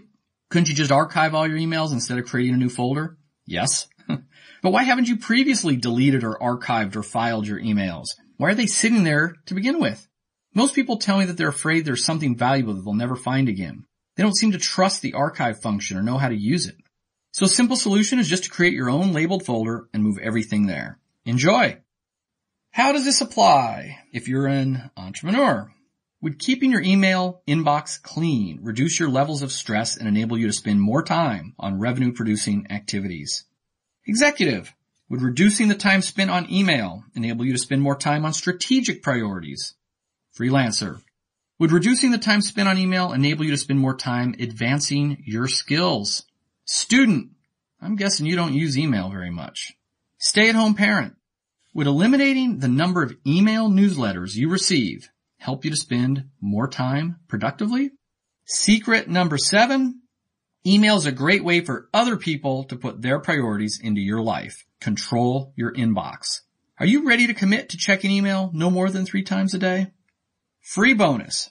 To download your Get to Inbox Zero infographic and other free bonuses, visit www.masteryourminutes.com. Chapter 8. Meeting hacks from Google, Apple, and Virgin. How can you immediately shorten the time spent in meetings by 1/3? Been to a great meeting lately? Yeah, I didn't think so. Most meetings are poorly organized, poorly facilitated, and highly inefficient. In a survey conducted in 2015 by Clarizen, 35% of those polled said their weekly status meetings were a waste of time. And if a dozen people are sitting in a 1-hour waste of time meeting, it's actually a waste of 12 hours. That's a dozen hours of lost productivity, often to present or review information that could have been covered in minutes through a different medium. Yet Harvard professor Nancy Cohn estimates that 11 million meetings are held in the U.S. each day. Why meetings suck? Why do the majority of meetings suck so badly? Meetings start late. Whether a result of unprofessional behavior or the fact that many people literally have meetings stacked back to back, most meetings end up starting late. This becomes a cultural phenomenon as late meetings actually train people to arrive late. When everyone knows the meeting won't start until 5 or 10 minutes past the hour, they don't bother showing up on time. When dozens, hundreds, or even thousands of people in an organization sit around waiting for other people to arrive, those minutes add up to many hours over the course of a year. The wrong people are in the meeting. The default idea seems to be, when in doubt, invite them. This wastes the time of the person who was invited and who may not have had the professional courage to say no thanks. And if that person feels compelled to ask questions or to give input, it wastes the time of everyone else in the meeting too. Parkinson's law of triviality, also known as the bike shed effect. This law states that organizations spend the most time on trivial issues and the least time on the most important issues. The story goes that a committee must make several decisions related to an expensive nuclear power plant. The approval of the power plant goes quickly, with little input, because it's too complicated of a topic for most participants to weigh in on. Yet when it comes to deciding on the design of the bike shed for the staff, since everyone understands the trivial project, great time is spent nitpicking and debating it. Meetings break up the day in illogical ways and may interfere with flow or peak concentration times. The wrong people dominate meetings. By their nature, the overconfident and the extroverts tend to dominate the communication in a meeting at the expense of others who may know more but are less inclined to share in a meeting format. The Mark Cuban meeting rule. I reached out to hundreds of highly successful people as I was doing research for this book. By design, I was trying to contact the most successful people on the planet, and knowing that they only have 1,440 minutes a day, it never surprised me when people didn't respond to me. What did surprise me was when billionaire entrepreneur Mark Cuban responded to my email only 61 minutes after I sent it. In his typical direct and to-the-point style, Cuban's time management advice described his approach to meetings. In their own words, Mark Cuban. Never take meetings unless someone is writing a check. Mark Cuban is the owner of the Dallas Mavericks, a serial entrepreneur, and an investor on the TV show Shark Tank. Dustin Moskovitz, no meeting Wednesdays. If you think Mark Cuban's advice is a bit extreme or impractical, perhaps you can swear off meetings for just one day a week. In an interview for this book, Dustin Moskovitz shared his NMW productivity hack, which he brought with him from Facebook. In their own words, Dustin Moskovitz, pick one day a week that you and your team can focus on getting individual work done without any interruptions like meetings. At Asana, we have no meeting Wednesdays, established to encourage flow and productivity across the company. Dustin Moskovitz is the co-founder of team productivity app Asana and co-founder of Facebook. Others have taken to this one-day meeting reprieve and called them maker days. The idea is that everyone leaves everyone else alone to focus on making stuff, especially if it's making progress on their most important task, their MIT. How to design effective meeting agendas. If you have to have a meeting, highly successful people know that effective meetings begin with effective agendas, which are circulated in advance. Secrets to creating effective agendas include: seek input on the agenda from participants before the meeting, so new topics don't crop up and derail the primary goal. Clearly state the purpose of the meeting. Clearly state who the facilitator is. Identify all invited participants. The fewer the better, but you also want to make sure a key person isn't being forgotten. Google tries to limit meeting participants to 10 or fewer. Steve Jobs was known to throw people out of the room if they couldn't come up with a good reason for being there. List agenda topics as questions whenever possible in order to focus the participants on decision-making. Attach time estimates to each agenda item, so participants can monitor the progress and pace of the meeting and make sure time estimates are realistic. Google Ventures' secret weapon. Jake Knapp, design partner at Google Ventures, is an advocate for using a physical clock to count down the time remaining in a meeting. He discovered a specific type of timer called the time timer while visiting his child's classroom. Teachers have been known to call it the magic clock. Coming in various sizes for about $25 from Amazon.com, the time timer is a battery-powered device large enough to be seen by meeting participants from across the room. A red disc silently spins, showing the amount of time remaining. Why not just set a timer on your smartphone? As Knapp wrote on Medium, the time timer is way better than a timer app on a screen. Because it's physical, it's easier to adjust and set, and absolutely impossible to ignore. During her time at Google, Marissa Mayer was known for using a projector attached to a laptop to display a giant countdown timer up on the wall of the meeting room. I can only assume she still uses this practice at Yahoo. The Steve Jobs meeting method. In 1999, a team of psychologists conducted research on the difference between sit-down and stand-up meetings across 56 different groups. As reported in the Journal of Applied Psychology, sit-down meetings were 34% longer than stand-up meetings, but they produced no better decisions than the stand-up meetings. In a different study, researchers at Washington University in St. Louis determined that standing meetings were far better than sit-down meetings in terms of outcomes. They reported in Social, Psychological, and Personality Science that stand-up meetings led to better collaboration and less possessiveness of ideas, higher levels of engagement, and more problem-solving creativity. I still remember the first time I sold one of my businesses. Rudy Carson was the CEO of the acquiring company, and in my very first visit to his corner office, he jumped up before I could sit and said, "Let's go for a walk."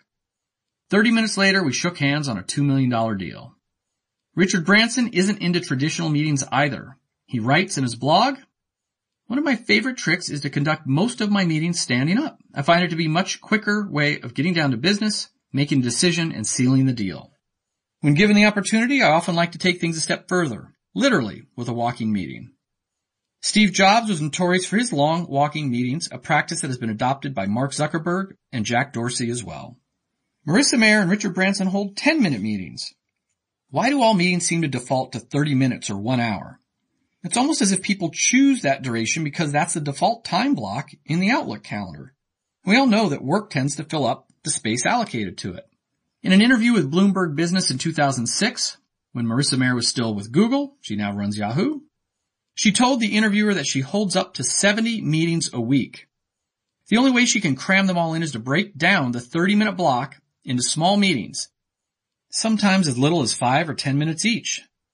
Virgin founder Richard Branson often talks about his aversion to meetings. In a blog post he shared, "It's very rare that a meeting on a single topic should need to last more than 5 to 10 minutes. In their own words, Ryan Delk, "The default length of a meeting or call, both internally and externally, should be 20 minutes. Anything longer should be an exception. Even if you're just moving from 30-minute meetings to 20-minute meetings, you can fit in 4 to 6 more meetings, calls, or appointments in a day." Ryan Delk leads growth at Gumroad. No smartphones allowed. Do you check your phone for text messages or emails during business meetings? If you answered yes, research from the University of Southern California's Marshall School of Business suggests that you're annoying your boss and colleagues. Their study found 86% think it's inappropriate to answer phone calls during formal meetings. 84% think it's inappropriate to write texts or emails during formal meetings. 75% think it's inappropriate to read texts or emails during formal meetings. 66% think it's inappropriate to write texts or emails during any meetings. At least 22% think it's inappropriate to use phones during any meetings. Why do so many people, especially more successful people, find smartphone use in meetings to be inappropriate? It's because when you access your phone, it shows lack of respect. You consider the information on your phone to be more important than the conversation in the meeting. You view people outside of the meeting to be more important than those sitting in front of you. Lack of attention. You're unable to stay focused on more than one item at a time. The ability to multitask is a myth. Lack of listening. You aren't demonstrating the attention and focus that's required of truly active listening. Lack of power. You're like a modern-day Pavlovian dog who responds to the beck and call of others through the buzz of your phone. To make the most valuable time spent in meetings, participants should mute and pocket their devices and just leave them in their pockets. Daily huddles eliminate other meetings. Can more meetings lead to fewer meetings? I've worked with a lot of consultants over the years, but only Vern Harnish ever gave me the secrets to building highly successful, fast-growing companies. Harnish is the founder of the legendary Entrepreneurs Organization, the CEO of Gazelles, and also the author of Scaling Up. One of the big aha moments I had from his work is that an organization can only move as fast as the leadership team. As goes leadership, goes the rest of the company. To make sure everyone is moving fast and staying in sync, it's critical to establish a rhythm or cadence of meetings, the most important being the daily huddle. Initially, I was very skeptical. Daily huddles are quick stand-up meetings with you and your team members, no longer than 15 minutes, always scheduled at the same time each day. What I quickly discovered is that once daily huddles were in place, they eliminated the need for many other longer one-off meetings. They reduced the number of phone calls and emails, and they had a dramatic impact on other variables, including employee engagement and cross-selling. The agenda of daily huddles include 3 things. 1, what's up? Highlights from the last 24 hours, especially anything relevant to other team members. 2, numbers. This is to review any daily metrics, whether sales, conversion rates, widget production. 3, stuck. Are you stuck on anything, whether it's a problem to solve, red tape to cut, or a question that needs an answer? In their own words, Vern Harnish, "Routine sets you free" is the mantra underpinning our tools and approach in scaling up companies. including the 15-minute daily huddle with your team and spouse that will save everyone collectively over an hour each day and allow you to avoid minor train wrecks that grow into bigger problems. And take advantage of immediate opportunities. If you want to move faster, pulse faster. Vern Harnish is the CEO of Gazelles. Keep your daily huddles to 15 minutes. If they start to run longer, people will be less likely to show up. Force people to be brief, and any stuck items that can't be solved immediately should be taken offline to be handled later. How does this apply if you're an entrepreneur? Would reducing the time spent in meetings enable you to spend more time improving your product? Executive. Would reducing the time spent in meetings enable you to spend more time coaching your team members? Freelancer. Would reducing the time spent in meetings enable you to spend more time finding new clients? Student. Do study groups truly help you with homework, or would you save time studying alone? Stay-at-home parent. How many meetings do you attend in support of the PTA, the soccer league, or other community events? Did you have more impact by actually having fewer meetings? Secret number 8. Schedule and attend meetings as a last resort when all other forms of communication won't work. Look at the meetings on your calendar for the week ahead. How can you eliminate them or reduce their allotted time? Free bonus to download your Maximize Your Meetings poster and other free bonuses. Visit www.masteryourminutes.com. Chapter 9. One little word that multiplies success. Want a one-word magic spell that will instantly free up space in your calendar in the future? Focusing is about saying no. Quote unquote, Steve Jobs. Email, social media, and text messaging has not only increased the overall amount of information we must deal with, it's also made it far too easy for other people to ask us for things. Often the requests are social or personal in nature. Want to hang out tonight? Want to go to happy hour? Want to go to lunch? And for people who've experienced any amount of business or financial success, the inbound requests to do lunch or grab coffee flood the inbox each day. Endless requests for our time. These are the requests I've received in the last 24 hours. From a business friend, let's grab lunch. From an author acquaintance, if you have something to say about the book, I'd be delighted if you'd post an Amazon review. You can do it here. From an agent, asking me to include her roster of clients on my top 100 leadership speakers list. From an entrepreneur I've never met. I'm now over here in Boston, a bit of a shock to the system with all the snow, and I'd welcome the opportunity to have a quick 5-minute call, if that was at all possible, to say hello and seek your advice. From a wonderful local nonprofit leader letting me know about an upcoming fundraiser. I hope that everyone on the committee will sell 10 tickets. From the dean of a local college. I'm excited to talk to you about what we're doing here in the business department. Would you be available to meet for coffee one day? 9 emails from readers introducing themselves and telling me about their current challenge. And then, of course, are the requests that come through LinkedIn. I get 10 to 20 messages a day requesting a meeting or a call to see if I'd like to invest in their company, review a new product offering, provide advice for their startup, help them to write their first book, and on and on. Now, don't get me wrong. I'm not complaining about the request, nor am I making fun of any of the people reaching out. On the contrary, I'm flattered and view these requests on my time to be a sign that I'm doing something right. And in fact, many of these requests I will respond to. Coffee with the dean, for example.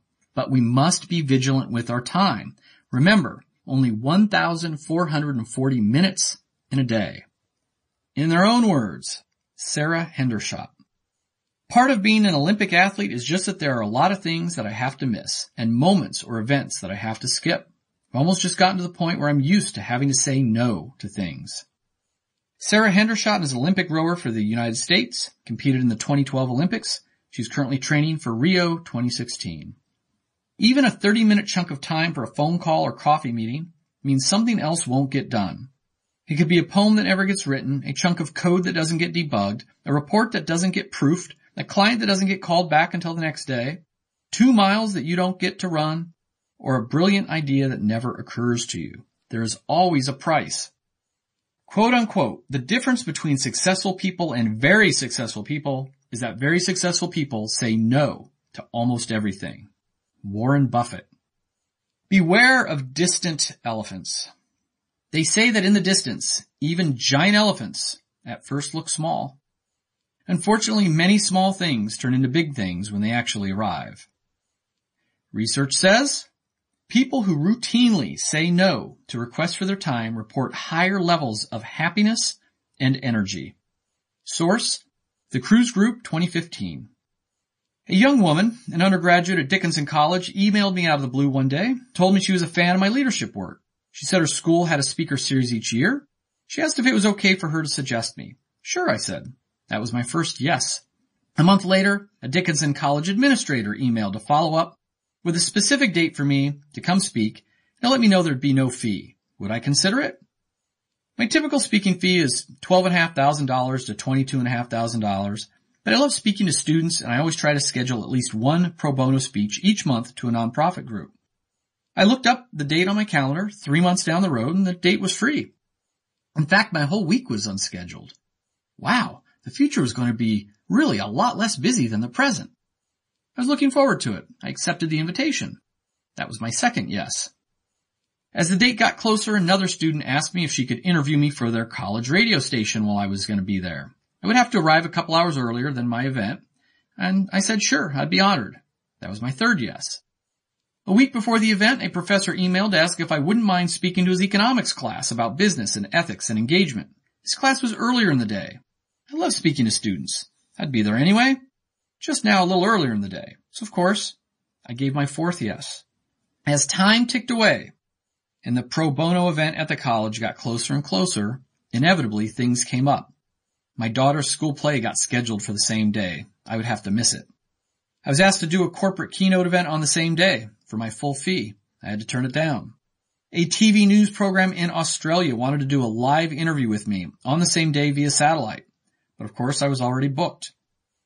Yes, it was a big bummer missing out on all those other things, especially my kids' play. I don't regret my original decision or the string of yeses that followed. But I share this story as an extreme example of how we mistakenly think we'll be less busy in the future than we are in the present. It's far too easy to accept a lunch date when you look at your calendar 3 weeks from now and see that you have no meetings or other lunch plans that day. Sure, that day looks great to grab a casual lunch.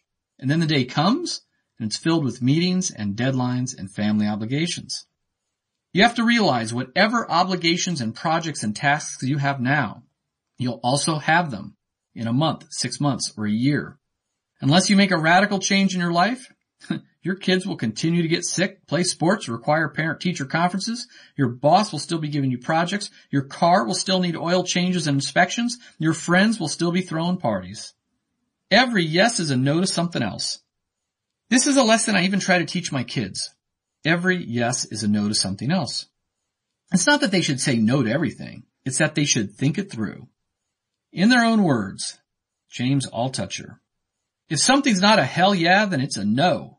James Altucher is a best-selling author, active investor, and the host of The James Altucher Show. Rory Vaden.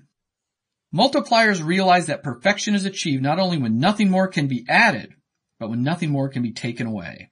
It is the permission to ignore, because anything we can say no to today creates more time tomorrow.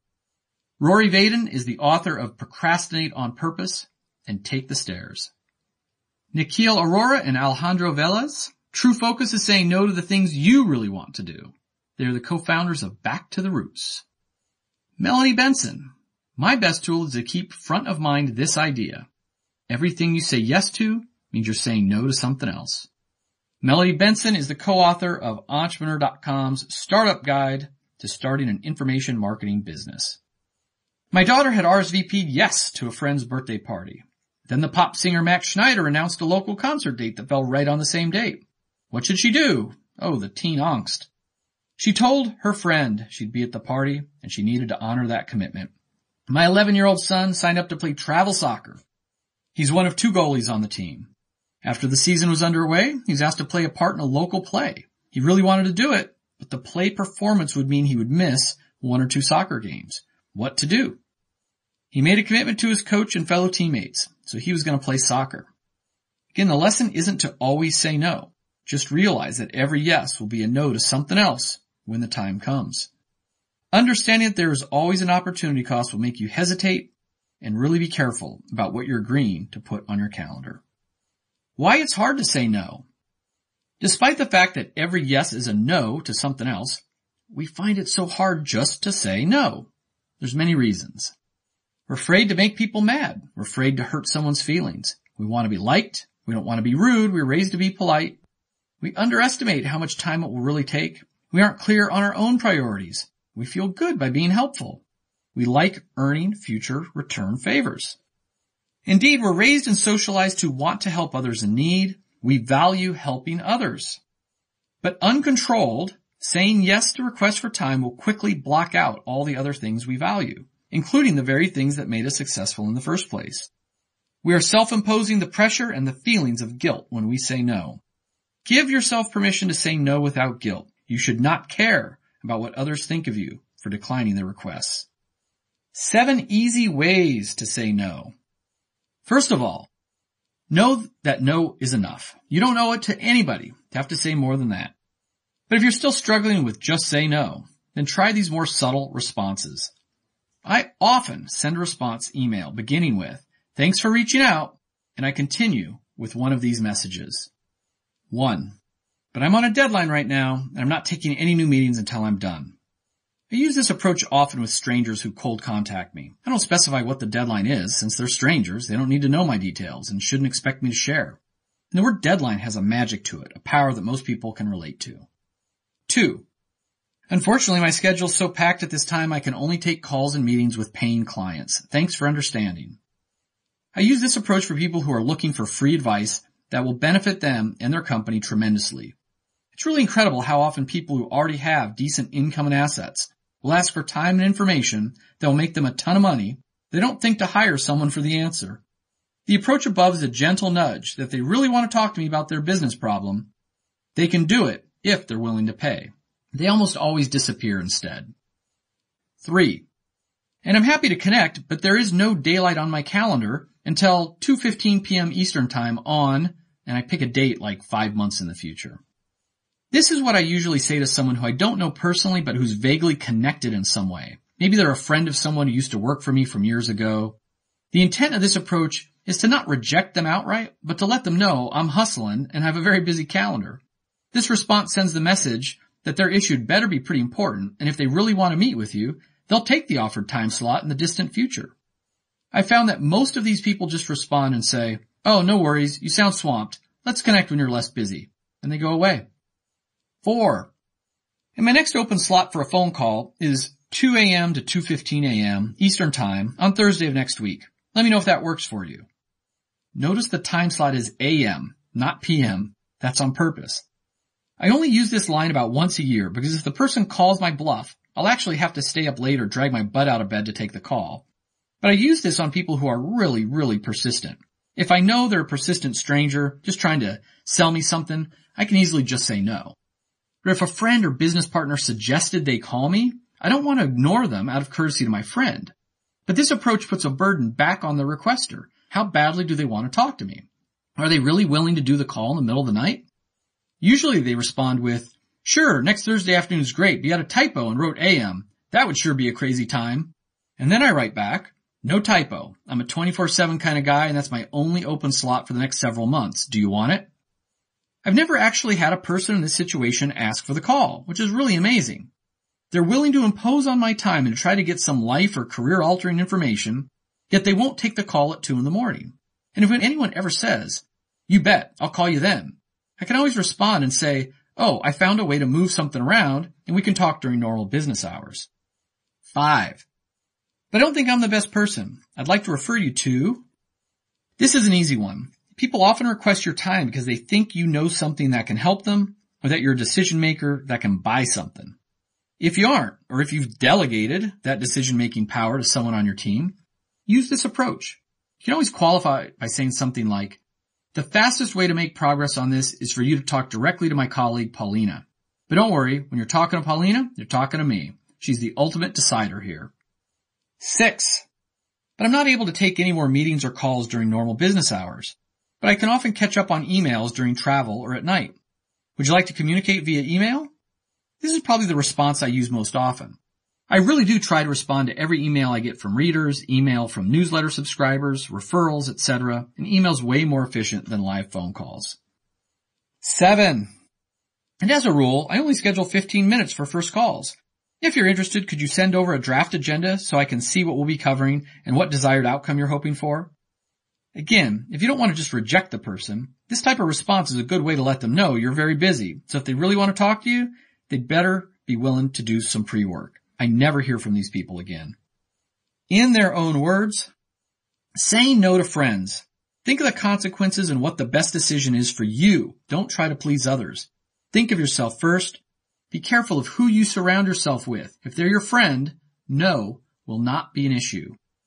Wise words from Haley Silva, a straight-A student at Sierra High School. How does this apply if you're an entrepreneur? Would just saying no help you to reject tangential meetings from outside parties, enabling you to stay focused on your current product roadmap? Executive. Would just saying no help you to stay out of nice-to-have initiatives, enabling you to make progress on your quarterly objectives? Freelancer. Would just saying no help to reduce your pro bono hours? Student. Would just saying no help you to spend more time in the library, less time at the coffee shop? Stay-at-home parent. Would just saying no help you to minimize your volunteering and maximize your parenting? Secret number 9, say no to everything that doesn't support your immediate goals. Which meetings, calls, and projects will you say no to in the upcoming weeks? Free bonus. To download your free bonuses, visit www.masteryourminutes.com. Chapter 10. The Powerful Pareto Principle. Could a simple analysis of your workload make 80% of it disappear? The amazing discovery in an Italian garden. Vilfredo Pareto was born in Italy in 1848. He would go on to become an important philosopher and economist.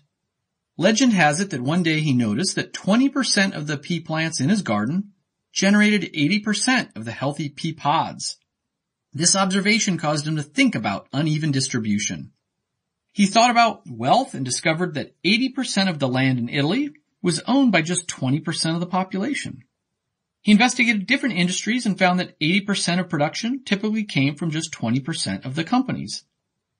80% of results will come from just 20% of the action.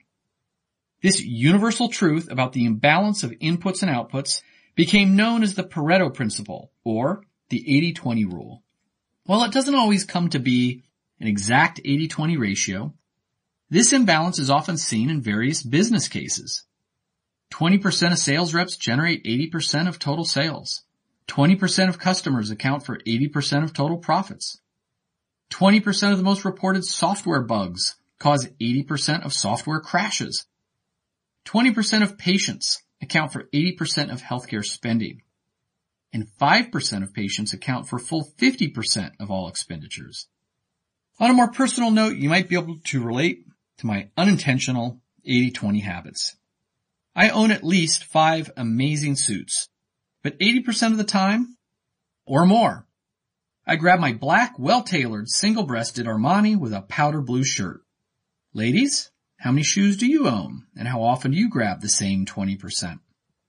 I have 15 rooms in my house, but I spend about 80% of my time in the bedroom, family room, and office. I'm not sure how many miles of roads there are in the small town where I live, but I bet I only drive on 20% of them. On my Samsung smartphone, I have 48 different mobile apps pinned to the tiles, but 80% of the time, I'm only using about 8 of them. When I go grocery shopping, I definitely spend the most time in the aisles that are around the edges of the store, produce, the fish market, dairy, breads, and generally I skip the aisles in the middle of the store, except health and beauty. As a massive introvert, I don't actually socialize too much, but you probably find that you spend 80% of your time with 20% of your friends and family members. In their own words, James Shrenko, I accept that I cannot do everything, so I work only on things that are vitally important using the 80-20 rule. James Shramko is the founder of Superfast Business. Yaro Sterek, the 2 primary productivity concepts I apply are the following. First, the 80-20 rule, which helps me to identify which tasks deliver the biggest rewards and thus I should focus on. 2, the theory of constraints, which helps me to identify what the immediate constraint is that's holding me back from a desirable result. Yaro Sterik is the author of the blog Profits Blueprint and founder of entrepreneurs-journey.com. So how can we apply Pareto's principle to gain more time in our lives? 80-20 business. In business, you could literally analyze your customer base and decide to fire 80% of the least profitable customers. I certainly fired many clients who weren't worth the trouble back in my day. You could do the same with your sales force. Apply the 80-20 rule and fire the majority of your sales representatives who are actually producing the least. This will enable you to reward the remaining highly successful reps with more accounts or larger territories and give you more time to support the winners on your sales team. You could look at all the products you're currently offering and using the 80-20 analysis, get rid of the majority of your products that provide the least profit. This could eliminate the majority of customer service issues, free up room in your warehouse, and simplify your value proposition. If you're running a software company, make sure you're identifying which bugs are causing 80% of the phone calls to your help center. Eliminate those first, and you'll dramatically reduce your tech support costs. You can even apply 80-20 to your marketing efforts. I once interviewed Seth Godin at a conference and asked him why he didn't use Twitter. This was back when Twitter was all the rage, and given that Seth is viewed as a marketing guru, people were shocked that he wasn't engaged with the platform. He said, "I have nothing against Twitter. There are only so many hours a day, and if I spend time on Twitter, I won't be spending time on other things, like writing a daily blog post." In this age of social media, so many of us feel like we have to be on Twitter and Facebook and LinkedIn. My gosh, I even have a Pinterest page. But a simple 80-20 analysis would reveal that most of your engagement, most of your audience, probably comes from just one platform. You could let people know that that's where you'll be and then just ignore the rest. 80-20 yard work. How much time and money do you spend on your yard each year? Maybe your current practice is to mow the lawn, edge the lawn, apply fertilizer, other chemicals, weed the flower beds, trim the bushes and trees, plant flowers, sweep the sidewalk. If you don't do it yourself, think how much you spend on mowing, replacing mulch, buying lawn fertilizer, applying weed killer, trimming trees. The 80-20 rule would suggest that only 20% of yard maintenance activities account for about 80% of how your yard actually looks to the neighbors and others who are driving by your home. With that in mind, you might decide to mow and weed, but stop edging and planting seasonal flowers. Unless yard work is fun for you, of course. 80-20 reading and studying.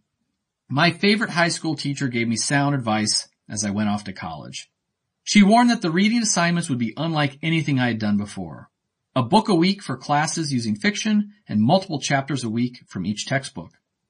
She taught me that if you read just the first and last paragraph of every chapter, as well as the first sentence of each paragraph in between, you'll understand 80% of the message of the book. I learned that it might not get you straight A's, but it can get you solid B's. Today, I have 3 overscheduled kids in school. As I help my teenage daughters study for high school tests, I now know to start by looking at the chapter summaries and chapter self-tests, knowing what the textbook author thinks is most important, and then going back and finding the answers to those questions in the text itself is much more efficient than reading the entire chapter from beginning to end. What's in the Dalai Lama's bag? My favorite story about the Dalai Lama was from an article in the Globe and Mail in 2002. The Dalai Lama travels the world frequently, teaching people about Buddhism and the plight of the Tibetan people. A man without many possessions, he always carries a small red bag wherever he goes. According to the reporter at one event, someone in the audience asked the Dalai Lama what was in this bag. Immediately, he opened it and began pulling out objects for all to see. A chocolate bar, a case for his glasses, a toothbrush, Kleenex tissues, and then after a pause, a single candy, which he promptly unwrapped and popped into his mouth. How much stuff do you carry with you when you travel? Is too much stuff taking away your time? Most of my friends have second homes. Some are in New York, others at the Jersey Shore, others have ski cabins in the Poconos. They're surprised that I don't have a vacation home. What they don't realize is that I've listened very carefully when they talk about their homes. Rarely do they talk about how much joy they're getting from them. But I definitely hear it when they tell me that they have to deal with the aftermath of a break-in, or that Hurricane Sandy put 3 feet of water into their first floor, or that they've rented it out and someone trashed the place. A second home is just one example to show the truth that all objects come with a cost, like collectible knickknacks that need to be dusted every week. The bigger the house, the more rooms that need to be cleaned. Electronic gadgets need to be learned, set up, stored, Bluetooth paired, ultimately fixed. Pools need to be cleaned, pets need to get walked, groomed, and taken to the vet. Boats put in and taken out of the water. With 3 school-age kids, I think my suburban lifestyle is practical. But once the kids are all out of the house, I will be too. I envision getting rid of almost everything I own. I'll pack up the sentimental stuff, there won't be much, and I'll put it in a climate-controlled storage facility, and I'll just spend a year renting an amazing apartment in a different city each year until I get bored with that or die. New York, Barcelona, Amalfi, Sydney, Melbourne, Hong Kong, La Jolla, or Napa, who knows where. The lesson isn't that all things are bad. I have some toys to drive and a couple of cats. It's just that all things require time, and we should think twice before acquiring them. Well, we may not want to limit our possessions to only that which fits into one small red bag. We can probably take inspiration from the Dalai Lama, who clearly doesn't need objects to feel happy. The 80-20 mindset. The important takeaway from this chapter on the Pareto principle is not to run around with a calculator and actually do the math to figure out 80% and 20% calculations in different areas of your life. It's more important to have a mindset of identifying the few things and activities that will give you outsized returns. You want to look for shortcuts. Do the most important things exceptionally well, and the rest just good enough or not at all. Develop your skills to be exceptional in a few targeted areas, but don't try to master everything. Realize that you can work less, stress less, and increase your happiness by figuring out the 20% of goals and activities that are most important to you. How does this apply if you're an entrepreneur? Would an 80-20 mindset help you to stay focused on your strategic plan and spend less time chasing endless new opportunities? Executive. Would an 80-20 mindset help you to maximize the return from your limited resources? Freelancer, would an 80-20 mindset help you to focus on and service your most important clients? Student, would an 80-20 mindset help you to identify the content that matters most on a test? Stay-at-home parent, would an 80-20 mindset help you to manage the household without losing your mind? Secret number 10, 80% of outcomes are generated by 20% of activities. What 20% of your time generates 80% of your value? Free bonus. To download all your free bonuses, visit www.masteryourminutes.com. Chapter 11. The 3 Harvard questions that save 8 hours a week. Can 3 simple questions really save you 8 hours a week? The slacker who won a Best Coder award. In January of 2013, several news outlets reported on the remarkable story of Bob. With Bob's programming speed and code quality, his company named him Best Coder in the Building, gave him an excellent performance review. He was a model employee. In his mid-40s, Bob clocked in by 9 each morning and sent his boss a daily summary of his productivity before he left at 5. But if we had been able to secretly peek over Bob's shoulder all day to discover how he spent his time, we would have seen something peculiar. On Bob's typical day, he would read Reddit and watch YouTube videos from about 9 to 11:30. Which is when he would head out to his 90-minute lunch. Back at 1, Bob would then spend the next 3.5 hours on eBay, Facebook, LinkedIn, and other social media sites. At 4:30, he would send a report to his boss and go home without writing a single line of code. The next day would be the same. How could this be? How could Bob be his company's star programmer, yet goof off all day? It turns out that Bob was very smart. Instead of asking, "How can I do this?" he asked, "How can this get done?" The answer in Bob's case was that he outsourced his task, actually his job, to a software development company in Shenyang, China. Bob's company gave him approximately $200,000 a year to do his work, and he in turn gave $50,000 a year to a programmer in China to do it for him. For the longest time, Bob's company marveled at his productivity and quality while he surfed the internet 8 hours a day. Eventually, Bob's company noticed unusual server access from China, and thinking they were being hacked, they stumbled onto Bob's brilliant scheme.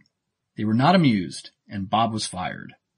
Research says People who actively look for things to delegate report higher levels of productivity, happiness, and energy, and are less likely to feel overworked and overwhelmed. Source: The Kruse Group 2015. Now, if I had been the CEO, I would have doubled Bob's salary and made him the CTO. That way, he could have outsourced all the development work and saved the company millions of dollars. While Bob ultimately got fired for breaking company rules, we can learn a lot from his approach to getting things done. In their own words, Jeff Moore. See your day from a higher perspective. Avoid leveraging your time for money. Instead, leverage your expertise and delegate the rest. Jeff Moore is president of 2 seafood companies and the founder of a global mastermind group called Thursday Night Boardroom. Drop, delegate, or redesign. In September 2013, Professors Julian Birkinshaw and Jordan Cohn shared the results of their productivity experiment in the Harvard Business Review. They found that 41% of knowledge workers' time is spent on discretionary activities that weren't personally satisfying and could also be done by others. The researchers suggest that often we feel important when we feel busy. We feel engaged and satisfied as we make progress against tasks, and while meetings are often boring, they also provide an opportunity to leave the desk and to socialize a little bit. Once workers were trained by Birkinshaw and Cohn to slow down and to think about their activities in a new way, they achieved massive time gains. In fact, on average, the workers who were trained saved 6 hours of desk work and 2 hours of meeting time each week. So what's the secret to these massive time savings? The research trained everyone to analyze their tasks to see if they could drop. What items can I drop? What can I stop doing entirely? Delegate. What items can I delegate to a subordinate? What can I outsource? Redesign. What do I need to continue doing, but do it in a new, time-efficient way? To put this into practice, make a list of all the tasks and meetings you worked on during the previous week and follow these steps. Ask, how valuable is this task to me or to the company? What would happen if I just dropped it completely? Ask, am I the only person who could do this? Who else in or outside the company could accomplish this? Ask, how can the same outcome be achieved but with a faster process? How could this task get completed if I only had half the time? Those 3 questions will give you the data you need to identify the tasks that are of low value and should be targeted to drop, delegate, or redesign. In their own words, Shane and Jocelyn Sams. Leverage every dime you have to outsource and buy other people's time. That is the key. Organize your 168 hours, then buy hours from others to grow. Shane and Jocelyn Sams built a high 6-figure business selling digital products and started FlippedLifestyle.com to help other families flip their lives with online businesses. Tony Robbins was a teen when he hired an assistant. I can remember being 25 years old mowing my lawn on a hot Saturday in August. I was the CEO of a startup working over 80 hours per week, barely getting any sleep, getting no exercise, and I had no social life. And yet there I was, spending a couple hours mowing and edging my lawn. Sweat dripping off my chin, face baking in the sun, straining up the grassy hill, pushing the mower through a cloud of dirt and grass pollen. All the time thinking about the slide deck I needed to create before Monday, the hundreds of emails I needed to respond to, not to mention painting a bedroom, doing the laundry, and going grocery shopping. So why didn't I just hire some kid to mow my lawn for me? Because I had no money. I should say, I thought I had no money. I recently watched an interview with Tony Robbins. He tells a similar story of starting out, still just a teenager, and realizing that as broke as he was going to hire help, initially for just 2 hours a day. He tells his story. I think in the beginning, the hard thing is you think you can only do it yourself, and there's only so many hours, and you've got kids and family and friends, and how do I do it all? The answer is you hire someone. You trade with someone. You trade them for 2 hours. That's what I did in the beginning, because I remember, I'll never forget. I was just really young in my career, very in the early days, and I was running to get to the dry cleaner so I could get my only 2 suits, because if I didn't get them, then the place closes and I can't get on the plane. And I was running to the airport sweating like crazy, and I'm a sweater anyway, sweating like this, trying to get in the door. And I was like, what's wrong with this picture? I could be doing something that's so productive, and I'm standing in line at the dry cleaning place. this is just nuts. And so I was like 17, 18, 19. I don't know what I was. And I said, I'm going to hire somebody. 2 hours a day. That's what I need to start with. And then it was 4 hours. And so my view is I don't do anything that someone else can do better. And I don't do anything that isn't the highest and best use of my time. You need to start paying other people to do stuff for you even before you feel you're ready. What would it cost to hire the kid down the street to mow your lawn each week? Are you a stay-at-home dad? What would it cost to hire an unemployed college grad to watch your kids an hour each afternoon till they have some alone time? In their own words, Andrea Waltz. Nothing will slow you down, take you off track, or keep you unproductive more than doing things which you both do not like to do and are not good at. Anything that falls into that category must be outsourced to someone else, ideally someone who both likes it and has competence, as soon as possible. The extent to which you continue on those types of tasks is what will hold you back from truly loving what you're doing and also being fulfilled. Andrea Waltz is the co-author of the best-selling book, Go for No, and also a professional speaker. Kim Walsh Phillips. I outsource anything I can using fantastic tools like Amazon Prime for 2-day shipping and Peapod for grocery delivery, so I don't have to go to the store. Fancyhands.com to book appointments, look up vendors, research products, etc. Thumbtack for finding any household task that can be done, and ZocDoc for making doctor's appointments. Being a mom of 2 little ones and running a multi-office agency requires all the help I can get. Kim Walsh Phillips is a leading direct response social media marketer, best-selling author, keynote speaker, and founder of IO Creative Group. Venture capitalist Suster on the value of an admin. Are you a startup CEO? What would it cost to hire a really good administrative assistant? Why spend money on an admin when you know how to use a computer and can do it yourself? There are only 2 blogs that I read religiously, and venture capitalist Mark Suster writes one of them. In Both Sides of the Table, Suster gives advice to startup entrepreneurs. In his article, The Controversial First Role to Hire After Your A Round, Suster makes a compelling case for the value of an admin. He says, your first hire after that first round of capital is an office manager or company-wide assistant. What, you're joking, right? No. While I'm passionate about being scrappy when you start and controlling your costs, I'm equally passionate about performance when you have a bit of cash. And I've seen way too many CEOs, founders, get bogged down in minutia because they were used to it from the scrappy phase. They've struggled to scale. Think about it. Your single most valuable asset in the early days is your senior team, and presumably nobody's more valuable than the founding team. And you're bogged down in expense claims, booking hotel rooms, scheduling meetings, dealing with a leaky toilet, processing payroll, ordering computers, etc. If you don't have an admin, you are an admin. Even if you can do all the administrative work yourself, why should you? The 1 hour a day you spend running to the post office, balancing the checkbook, or booking airline tickets would be better spent calling prospects, learning, or thinking strategically. Always try to spend as much time as possible using your unique strengths on your highest leverage activities. Running out to Staples to buy printer paper probably doesn't fall into that category. In their own words, Lewis Howes. Focus on what you are great at and hire everyone else to do the rest. Lewis Howes is a best-selling author, entrepreneur, and former professional athlete. He's the host of the School of Greatness podcast. Today, you can Uber everything. Ever since the success of the 4-Hour Workweek by Tim Ferriss, using virtual assistants has been somewhat in vogue. Initially, using a virtual assistant or VA generally meant working with someone in India or the Philippines to screen your mail, schedule appointments, or other tasks. While some found these arrangements to be helpful, others found the language barriers and the lower quality of work to be unacceptable.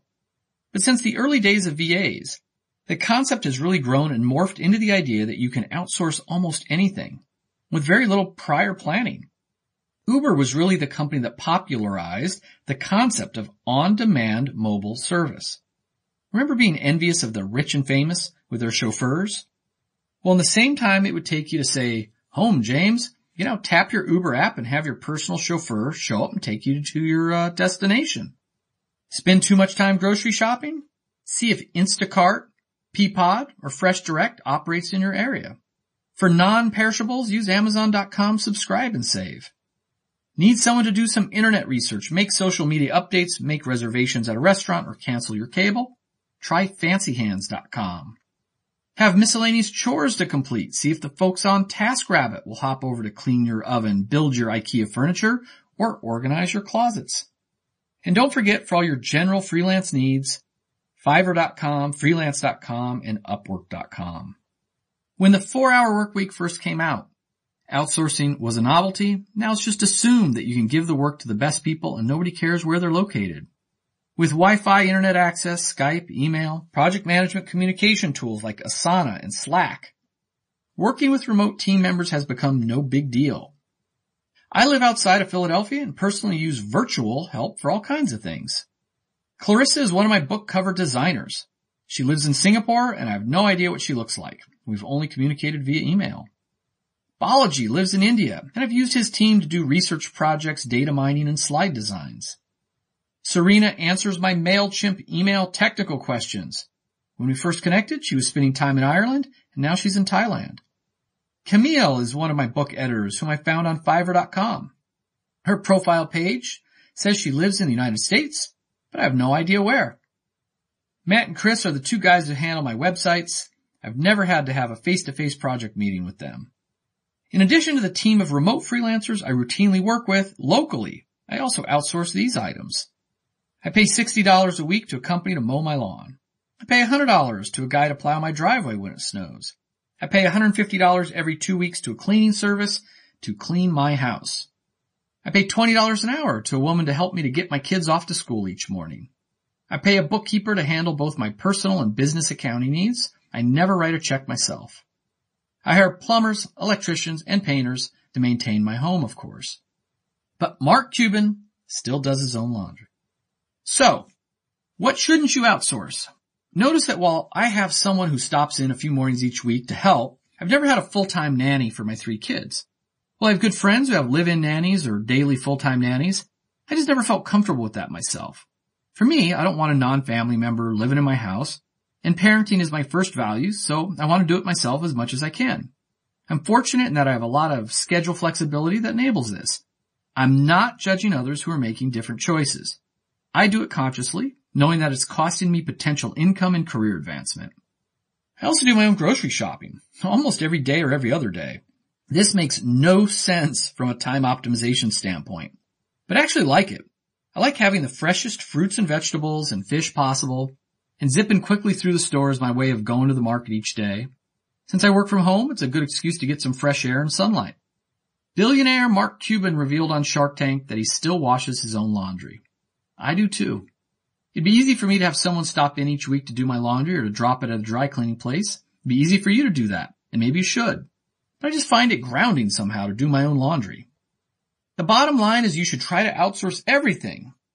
Everything you can. Unless you enjoy doing it, it's part of your rest and recharging process, it's part of your values to continue doing the task, or it costs you more per hour to outsource it than you want to make yourself. In their own words, Jay Baer. Every year, audit your time and find a way to delegate at least 15% of what you're doing. Jay Baer is the founder of Convince and Convert, a keynote speaker and author of Utility. How does this apply if you're an entrepreneur? Would being aggressive about outsourcing help you to spend more time using your unique abilities? Executive, would being aggressive about outsourcing enable you to reduce project costs? Freelancer, would being aggressive about outsourcing enable you to spend more time utilizing your true talent? Student, would being aggressive about outsourcing your laundry perhaps help you to spend more time studying for the big exams? Stay-at-home parent, would being aggressive about outsourcing give you a few hours to exercise or to just recharge? Secret number 11, focus your time only on things that utilize your unique strengths and passions. What are you going to outsource starting next week? Free bonus. To download all of your free bonuses, visit www.masteryourminutes.com. Chapter 12. Why Twitter co-founder Jack Dorsey themes his days. What if one simple change to your calendar enabled you to have a quantum leap in your productivity? Jack Dorsey's productivity secret. Jack Dorsey is the co-founder of Twitter and the founder and CEO of Square. For a while, Dorsey worked full-time at both companies, 16 hours a day, 8 hours at each. In a 2011 interview at Techonomy, Dorsey explained his secret to his productivity. The only way to do this is to be very disciplined and very practiced. The way I found that works for me is I theme my days. On Monday, at both companies, I focus on management and running the company. We have our directional meeting at Square, and we have our OpCom meeting at Twitter. I do all of my management one-on-ones on that day. Tuesday is focused on product. Wednesday is focused on marketing and communications and growth. Thursday is focused on developers and partnerships. Friday is focused on the company and the culture and recruiting. Saturday I take off, I hike.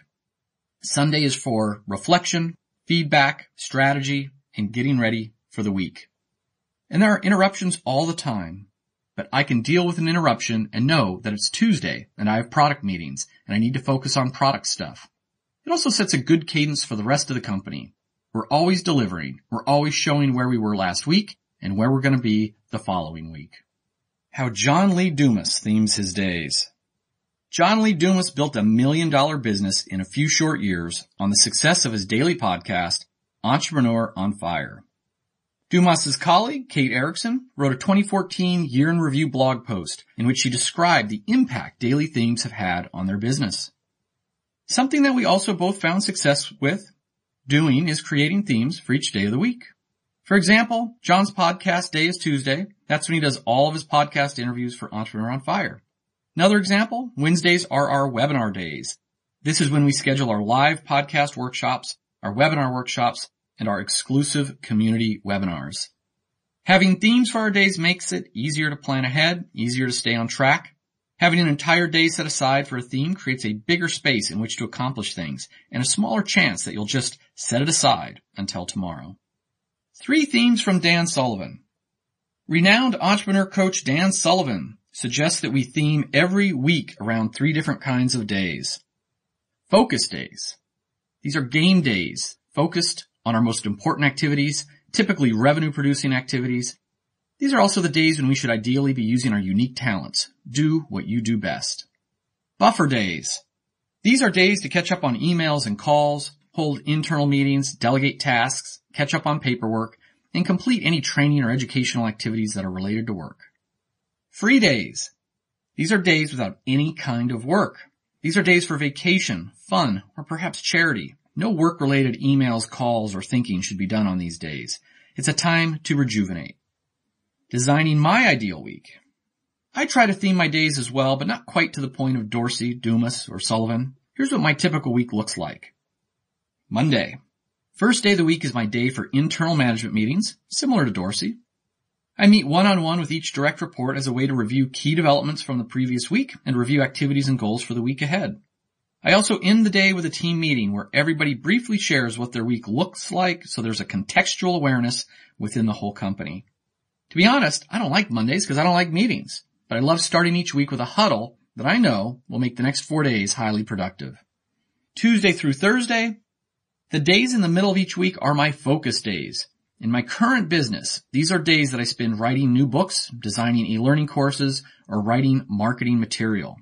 Those items are the output that generate revenue and are definitely utilizing my unique strengths. Friday, the end of my week is my buffer day that I use to process bills, catch up on email, or to respond to readers. An office hour theme. In addition to my days of the week themes, I also theme the last Friday of each month as my day to book lunch or coffee appointments. I'm inundated with "Can we grab a coffee?" requests each week, and for those invitations I want to accept, I just give them the next open time slot on my last Friday of the month. The waiters at La Stalla in Newtown are always amused as I arrive at 11 a.m. and I just sit at the same table as a string of guests come and go each hour. I pick up the bill at the end of the day, which usually includes 3 or 4 lunches, I only eat one, and about 10 coffees. Best-selling author Dave Kerpen similarly themes a block of time on a weekly basis for outside meetings. He explained to me, "While I take meetings with just about anyone who wants to meet with me, I reserve just 1 hour a week for these office hours." Sandwich vacation with buffer days. I used to hate vacations. They stressed me out. The idea of vacation was fine, but then the day before vacation would be an insane scramble of trying to hand things off while doing a normal day's work. The first few days of vacation would consist of me either dealing with the undone things via phone and email or worrying about those things if I was trying to unplug. The day back from vacation would make me nauseous, scrambling again to catch up on emails and calls while diving back into a normal day of meetings. To gain a quantum leap in vacation quality, just schedule a buffer day before and after your vacation. Book in your vacation with days that are time blocked for catching up. No pre-planned meetings, no project work, no lunch catch-ups. Just block out that time, especially the day back from vacation, to catch up on emails, phone calls, mail, and quick stand-up meetings with staff or to get back up to speed. Just knowing you have this time to hand off work in an organized fashion and then time to catch up again will help you to truly rest and relax while you're away. Want the secret to making this work? Tell your admin which day you'll be returning to work, but tell him or her to leave quote-unquote vacation marked on your calendar for everyone else to see. That way you won't get scheduled into meetings or have people pounce on you as soon as you walk in the door. How does this apply if you're an entrepreneur? Would it be helpful to theme product development and customer acquisition days? Executive. Would it be helpful to time block internal meeting times, but also free thinking times? Freelancer. Would it be helpful to theme one day a week just to deal with pesky things like finding clients and sending invoices? Student. Would it help to theme one night a week as party night and another night for study in the library? Stay-at-home parent. Would it be helpful to theme Sunday afternoon as time to pre-cook a week's worth of meals? Secret number 12. Batch your work with recurring themes for different days of the week. How much more productive would you be? How much less stress would you feel if your days were organized to maximize your effectiveness? Free bonus. To download all of your free bonuses, visit www.masteryourminutes.com. Chapter 13. Don't touch until you're ready. Can one small change in your habits gain you dozens of minutes each day and free up mental energy? How do you sort your mail? You can tell a lot about people by how they go through their daily mail. Here's how I used to do it. After a long day at work, I come home, grab the mail from the box, and walk back into my kitchen. Curious and procrastinating, I flip through the stack. Junk mail, electric bill, junk, mortgage statement, junk, junk, magazine, handwritten card with no return address, junk, junk, car loan, junk, junk. The small card certainly stands out, and I open it right away. It's an invitation for my son to go to a birthday party in a few weeks. I pull up the calendar on my iPhone. Looks like he'd be able to go. I'll have to double-check there's no other plans. I put the card down and open the electric bill. I've been blasting the air conditioning so much, I wonder how big the bill is. Yikes! I decide to open the other bills to glance at when they're due. I set the bills down and pick up Business Week and flip through the pages, reading a couple headlines and thinking I'll have to remember to come back and read one of those articles. Finally, I put the magazine down on the island and begin to cook dinner. Later that night, I'll return to the mail, sort through it, throw out all the junk mail. I'll leave the magazine in the kitchen, cluttering my environment, and I'll toss the rest on my desk in the office. In the days ahead, I'll reopen the bills to pay them, and if I remember, I'll reopen the invitation, glance at the calendar again, and send back an RSVP. Well, this type of processing of mail might not seem like a big deal. It's often a sign of how we do everything. We come back to things over and over again. When we process our email, we might respond to each ding by scanning who it's from and what the subject line is. We then decide whether or not to open it. If we open it and read it, we then decide to leave it in our inbox so we can respond to it later, when we'll read it all over again. We might take off our dirty clothes and throw them on the floor in our bedroom. Later, we pick them up and throw them in a pile in the closet. Once a week, or when we can actually can't close the door to the closet any longer, we get a laundry basket and put the clothes in it, and then take it to the washing machine. Later, we'll come back and actually start a load of laundry. Touch it once mentality. Highly successful people take immediate action on almost every item they encounter. They know that to be efficient, they want to expend the least possible amount of time and mental energy processing things. In short, they practice a touch-it-once mentality. Here's how I now go through snail mail using the touch-it-once principle. I walk out to the mailbox and I grab the mail. As I walk back up my driveway, I pick out all the junk mail. I toss the junk mail into the recycle bin in my garage before I even walk back into the house. I easily pick out the magazines and I put them in my magazines to be read stack on the coffee table. I take the remaining bills. That's all there is left. Nobody sends letters anymore. and I set them on my bills to be paid pile next to my computer. Because I've time blocked 30 minutes every Friday morning for paying bills, I don't even bother opening those envelopes until that time. I actually think the touch it once rule is so important, I recommend you immediately take action on something if it will take 5 minutes or less to complete. As long as it won't interfere with a pre-scheduled task, you're generally better off taking immediate action than having to come back to it in the future. In their own words, Nihar Sutar. Whenever I have a small task that needs to be completed that takes less than 5 minutes, I should complete it now rather than putting it off. This ensures that I do not have a long list of tasks that I have to complete later at the end of the day. Nihar Sutar is a straight-A student at Cornell University. Touch it once for email. Most people read each email item as soon as it appears, or they open their inbox, see a bunch of new messages, and immediately click each message to open it and read it. Unless a reply requires only a couple of words, most people close the mail message to deal with later. Then they'll have to open it and read it all over again.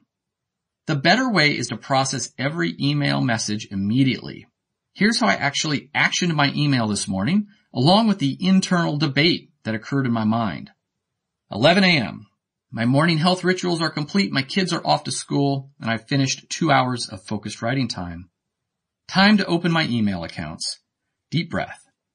First email is a Google alert that I've set up to monitor my own name. It shows that my previously scheduled blog post went live this morning. I hop over to my blog to make sure it's all good, and I notice a typo right in the title of the blog. Damn, I'll have to fix that in a few minutes after I scan the rest of my emails. No! Touch it once, my inner voice reminds me. I quickly open WordPress, fix the typo, and click Publish. The next email is from a freelancer giving me his employer identification number, so my accountant can prepare a tax document.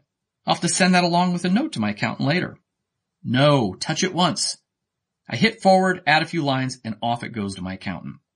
Next email is from my lawyer, and an invoice is attached. What? I wasn't expecting a bill for anything. Double-click the PDF. Yep, it's correct. I'd forgotten about his work on my trademark question. I just finished paying the bills yesterday. I could print the invoice and place it in my bills-to-be-paid pile for processing during my normal weekly bill-paying time block, or touch it once. Do it now. Fortunately, my lawyer takes credit cards. I fill out the credit card information on his website and send it back. It only took 3 minutes. Next email. I recently joined the Pennsylvania Society and sent them my dues. Somebody needs to know if that's a nonprofit or not. How the heck do I know? Who can I pass this on to? Oh, sheesh, let's just deal with it right now. I open a new tab in my browser, go to the web page, quickly scan their about page, no mention of 501c3 nonprofit status. Reply to email. Don't think so. Send. Done. Next email. Someone asking me about my speaking fee and availability. I forward it to my virtual admin. Don't even type anything in it. She'll know what to do. After I either clear out all the emails or come close to the end of my 21-minute time block, I just close my email completely and come back to it again late in the afternoon. Touch it once cadence and calendar it. A very powerful tactic is if you can't take immediate action on an email, just calendar it for future action. Remember, we want to use a calendar, not a to-do list. For example, my sister Debbie just sent me an email. Instead of replying to it, I'd like to call her to have a more detailed live conversation. But I don't add it as a task at the bottom of a to-do list. I don't leave it in my email inbox where it might get buried or never actioned. Instead, I set up a time in my calendar to call Sister Debbie. I use Gmail and Google Calendar, so when an email message is open and I want to create a calendar appointment, I just, 1, click the More button, the drop-down menu near the top center of the window. 2, choose the Create Event option from the drop-down menu. 3, a new tab opens up displaying a new event form in Google Calendar. It defaults to the current day and time and puts the email subject line as the event title. The body of the email appears in the description field. Adjust the date and time as desired and click Save. Voila. If you're using Microsoft Outlook as your email client, it's even easier. While your email's open, just click the Schedule button, or you can even drag an email onto a calendar date on the right side of the screen. For more information or to find screenshots of how to do this, just Google how to create a calendar entry from email. Touch it once to declutter. A messy environment can be mentally taxing, increase the time it takes to find stuff, and eventually demand scheduled time to clean the house. A touch it once mentality can go a long way to keeping your environment tidy all the time. I'm teaching my 3 kids to practice touch it once. They used to take their dirty dishes and put them on the counter near the sink. I would eventually have to go to the sink again, pick them up, place them in the dishwasher. Now they know when they're done with their meal to pick up their plate and glass, rinse them in the sink, and put them directly in the dishwasher. Same with their laundry. No more taking their shoes or socks off and throwing them on the side of the couch to be forgotten. If they take their shoes off, they immediately take them to their room or put them by the door. When it comes to laundry, I even put 2 laundry baskets in my walk-in closet. One's for dark-colored clothes, cold water. The other's for whites, hot water. Why pick up and sort all the dirty clothes when the sorting can be done when I throw it in the closet? How does this apply if you're an entrepreneur or executive? Would Touch It Once help you to keep on top of your email inbox? Freelancer, would Touch It Once help to keep your administrative paperwork in order? Student, would Touch It Once help you to power through each subject's assignment? Stay-at-home parent, would Touch It Once help to keep the house clean and all that paperwork your child sends home completed and organized? Secret number 13. If a task can be completed in less than 5 minutes, do it immediately. How much time will you gain when you aren't returning over and over again to touch the same items? Touch it once, touch it once, touch it once. Free bonus. To download all of your free bonuses, visit www.masteryourminutes.com. Chapter 14. Change your morning, change your life. Imagine if you could have a solid hour of daily me time that could drive higher levels of happiness, productivity, and creativity throughout the day. It is far too easy for us to wake up, feel the pressure of our never-ending to-do list, and immediately begin to react. React to overnight email messages, react to social media, and react to the first item on our calendar, even if we had intended on having a healthy breakfast at home or jumping on the treadmill. When we go into reaction mode, it's easy to think, I'll grab coffee on the road and work out tonight. Better get into the office and get some of this stuff done. Highly successful people design an empowering and energizing morning routine, and they stick with it. In their own words, Dan Miller, I wake up fully rested, spend 30 minutes in meditation, and then go to my workout area. While working out physically, I take advantage of the rich audio programs available so that I fill that 45 minutes with physical exertion combined with mental input and expansion. I never check the news or look at my iPhone first thing in the morning. No matter how important it may seem to know the latest news, I carefully protect that first hour of the day, making sure that all input is positive, clean, pure, creative, and inspirational. Many of my most creative ideas have come from this protected time of the day, often when I'm in a full sweat. By 9 a.m., I'm invigorated, motivated, and ready to face anything the day may bring. Dan Miller is the author of the New York Times best-selling 48 Days to the Work You Love, No More Dreaded Mondays, and Wisdom Meets Passion. Craig Ballantyne. Get up 15 minutes earlier than everyone else in your house and get into the office 15 minutes before everyone else. You can solve any problem in your life if you devote 15 minutes of focused thinking to it first thing in the morning every day. Craig Ballantyne is the creator of Turbulence Training and is the editor of Early to Rise. My Sacred 60 Morning Routine. In the introduction of this book, I shared a story from a time when I was young and dumb, overworked, and out of control, and I'd leap from my bed to the shower to my car in under 20 minutes. That was when I sped right past a state trooper without realizing he was there, until he pulled me over. Looking back, I can see that not only was I living dangerously, but that lifestyle was impairing my creativity, ability to think strategically, and overall productivity. Well, no more buttered rolls and flying past cop cars for me. These days, my mornings look something like this. 6 to 6:20 a.m. Get up, feed the cats, turn on the coffee pot, prep the kids' lunch or breakfast items while drinking coffee, hug the kids out the door to school. 6:20 to 6:21 a.m., guzzle a protein shake and water. 6:21 to 6:22, a minute of gratitude. 6:22 to 6:27, concentrative meditation. 6:27 to 6:40, turn on a podcast, do yoga stretches. 6:40 to 6:50, resistance training, 1 muscle group. 6:50 to 7 a.m., shower and dress. 7 a.m., begin working on my MIT without interruptions. I consider this to be a very minimal hour of power. During less busy times, I add 30 to 60 minutes of cardio while listening to an audiobook or podcast. It's pretty amazing how different I feel since I've started this practice. I feel better as a parent knowing that I got a touch point of love with my kids. I feel full but not sluggish with the protein breakfast, and the water seems to wake me up. My attitude of gratitude increases and extends my happiness. I personally don't notice any benefits from meditation, but I believe the scientific research behind it, and I probably get more from it if my practice were longer than just 5 minutes. The simple yoga stretches have been a life changer. I'm pushing 50 years old. I immediately feel pains and tightness throughout my body if I forget to stretch.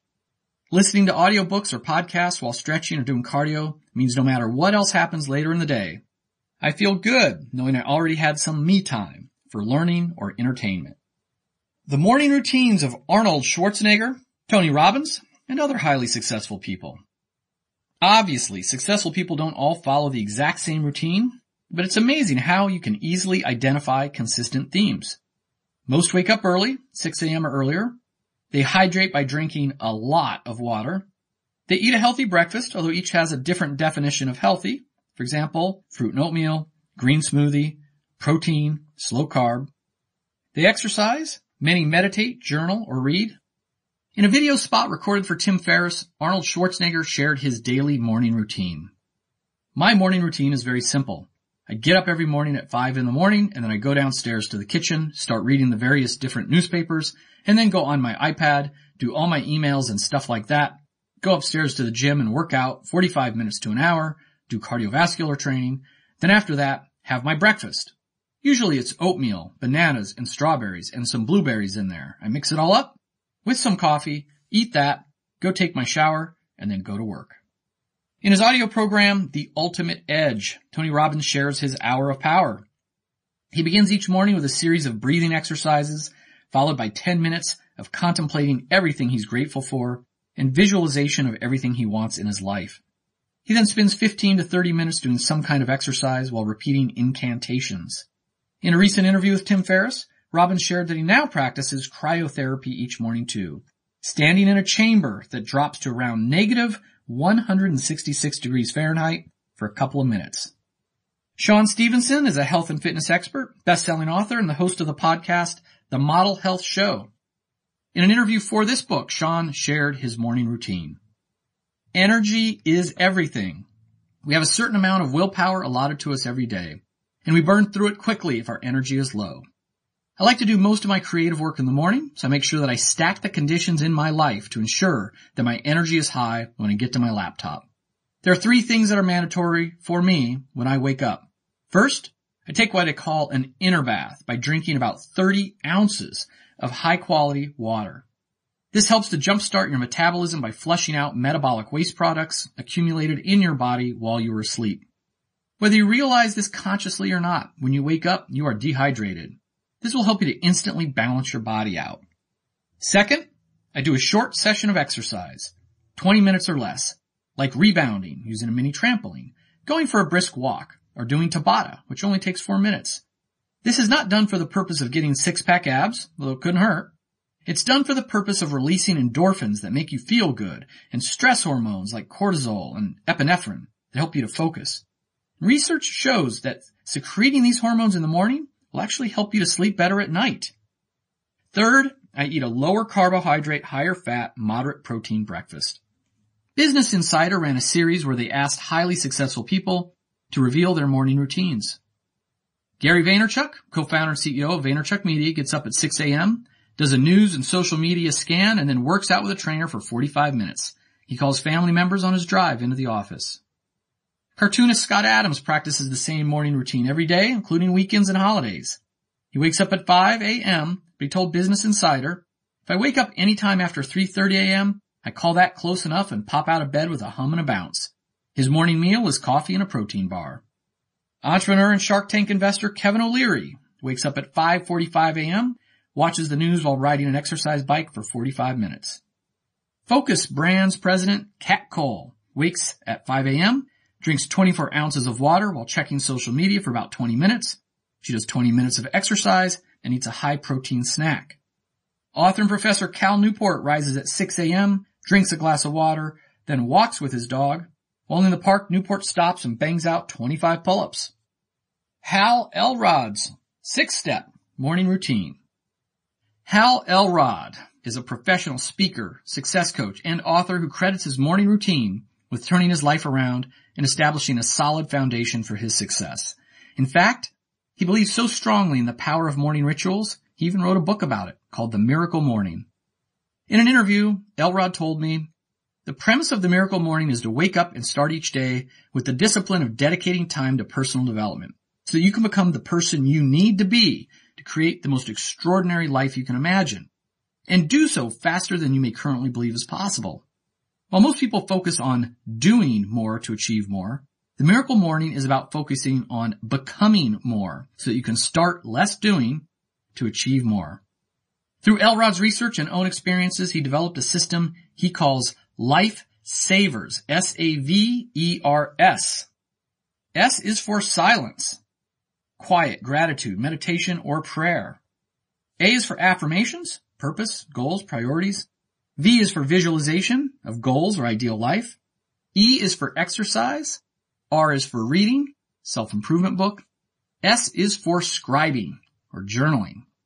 Elrod makes a compelling case that no matter what level of success you already have, using your first minutes of each morning to invest in yourself will take you to an even higher level. How does this apply if you're an entrepreneur? Would starting your morning with a sacred 60 routine facilitate ideation and keep you grounded through the inevitable challenges of running a startup? Executive? Would starting your morning with a sacred 60 routine give you the physical and mental health to have a successful career over the long haul? Freelancer, would starting your morning with a sacred 60 routine increase your hourly productivity throughout the day? Student, would starting your morning with a sacred 60 routine help you to reduce stress during exam weeks? Stay-at-home parent, would starting your morning with a sacred 60 routine increase your patience and happiness? In their own words, John Lee Dumas. The morning ritual that has become sacred to me is a 35-minute power walk first thing. Getting outside, breathing the fresh air, clearing my mind, resetting my focus, all results in a powerful start to an amazing day. John Lee Dumas is the founder and host of Entrepreneur on Fire, which generates over $250,000 a month in revenue. Dumas offers a free 15-day course on podcasting at freepodcastcourse.com. Jeff Moore. Power mornings. Make everything you do for the first 120 minutes a ritual. Chris Myers. My best productivity tip is to wake up early. An early start to the day provides time for introspection and preparation. I generally try to get into the office by 6:30 a.m. Chris Myers is the co-founder and CEO of Bowtree and frequent contributor to the Wall Street Journal, Forbes, Entrepreneur Magazine, and MSNBC. Secret number 14. Invest the first 60 minutes of each day in rituals that strengthen your mind, body, and spirit. What time will you set your alarm clock for tomorrow morning, so you'll have time for your morning ritual? Free bonus. To download your Change Your Morning, Change Your Life worksheet and other free bonuses, visit www.masteryourminutes.com. Chapter 15. It's about energy, not time. Would you like the real secret to completing 12 hours of work in just an 8-hour day? You can't get more time, only more energy. What if the ultimate time management secret isn't about time at all? You can't manage time. No matter what you do, you will have the same 24 hours tomorrow that you had today. When people talk about time management, what they really want is to get more stuff done with less stress. And the real secret behind this is that you need to maximize your energy. I saved this secret for the end because I didn't think you'd even read it or care about it if I put it up front, but it's the most important secret of all. Red Bull Nation. Have you ever been reading a book, but you keep reading the same paragraph over and still not sinking in? Have you ever been working on an important report and you keep zoning off into space, wasting how many minutes doing nothing? Do you get sleepy an hour or two after lunch? How productive are you then? Have you ever actually fallen asleep at your desk? How about right in the middle of a meeting? Have you ever been in a brainstorming session, but you just couldn't come up with any good ideas? If you said yes to most of those questions, you can personally understand that our physical and mental energy varies, and that it has a direct effect on our productivity. In their own words, Will Dean. Don't sacrifice your sleep. Sooner or later, it'll catch up with you. You won't perform at your best, and you'll get sick. Will Dean, an Olympic rower for Canada, competed in the London 2012 Games. He's currently training for Rio 2016. Did you know that consumers buy over 4 billion cans of Red Bull each year? The company behind 5-Hour Energy Power Shots reportedly makes more than $600 million in revenue annually. People everywhere are fatigued and looking for a quick fix. But while an energy drink might bring short-term alertness, it's no way to handle the chronic brain fatigue so many of us have come to view as normal. How Monica Leonelli 6x'd her productivity. I am a writer. I write slowly. This is a problem because I am a writer. About a year ago, I tracked my productivity and I learned that I write on average 500 words per hour. Most professional writers produce at least twice that amount.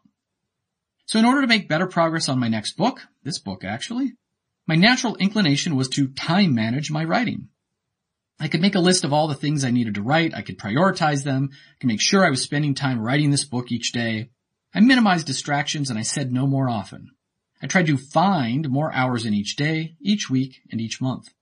I even outsourced some research, like the time management quotes you'll find at the end of this book. And all of that helped to a degree. Then I noticed that writing came easily around 8 in the morning.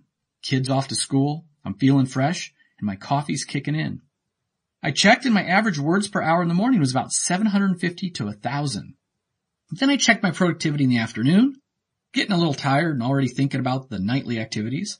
I discovered that my word count was about 250 per hour. Yes, my overall average was 500 words, but the same chunk of time, 60 minutes, produced dramatically different results based on how I felt in the moment. In their own words, Johnny B. Truant. I have to know when I'm at my best for my most important work, morning for writing fiction, when I tend to slack off after meetings or podcasts, and when I can get by with relatively mindless work, afternoons. It's not about getting maximal amounts done. It's about ideally matching my capacities versus my occasional need to screw around with what needs to be done at what time. Johnny B. Truant is a co-host of the top-rated self-publishing podcast, co-author of Write, Publish, Repeat, the No Luck Required Guide to Self-Publishing Success, and the author of well over 2.5 million words of popular fiction. In Write Better Faster, author Monica Leonelli shares how she went from being a 600-word-per-hour writer to a 3,500-word-per-hour writer. She learned that when she repeated cycles of 25-minute writing sprints followed by a 5-minute break, she achieved a 50% improvement in productivity.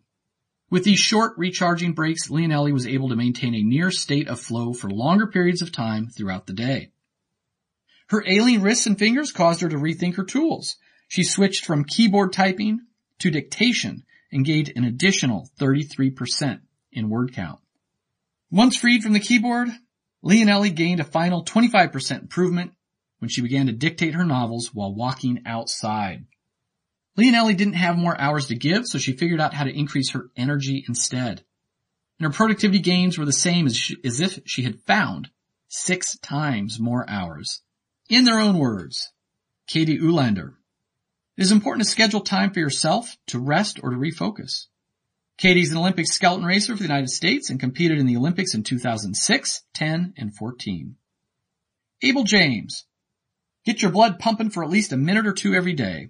Quick workouts give a huge boost to energy and feed the brain with the oxygen you need to take over the world. Abel James is a best-selling author, musician, and host of the #1 rated health podcast, Fat Burnin' Man. Mark Sisson, don't sacrifice sleep for productivity. Many young entrepreneurs believe they can function on little sleep while they build their business. But lack of sleep, and more importantly, lack of brain rewiring from adequate rest can cause you to lose your edge and sharpness. Mark Sisson is the author of the best-selling book, The Primal Blueprint, and owner of Primal Nutrition, Inc. The most productive people take more breaks. Tony Schwartz, founder of The Energy Project, teaches that human beings are designed to pulse between expending energy and renewing energy. His research shows that humans naturally move from full focus and energy to physiological fatigue every 90 minutes. Our body sends us signals to rest and renew, but we override them with coffee, energy drinks, and sugar or just by tapping our own reserves until they're fully depleted. Schwartz suggests that we need to purposely take short breaks every 90 minutes throughout the day to drink water, walk, or to eat healthy snacks. His mantra is pulse and pause. The idea of pulsing energy is behind the increasingly popular Pomodoro technique, developed by Francesco Cirillo and used by Leonelli, as mentioned earlier in this chapter. With the Pomodoro method, you set a timer for 25 minutes, work on a single task with your full focus, then take a 5-minute break to get up, move around, maybe drink some water, then repeat the cycle.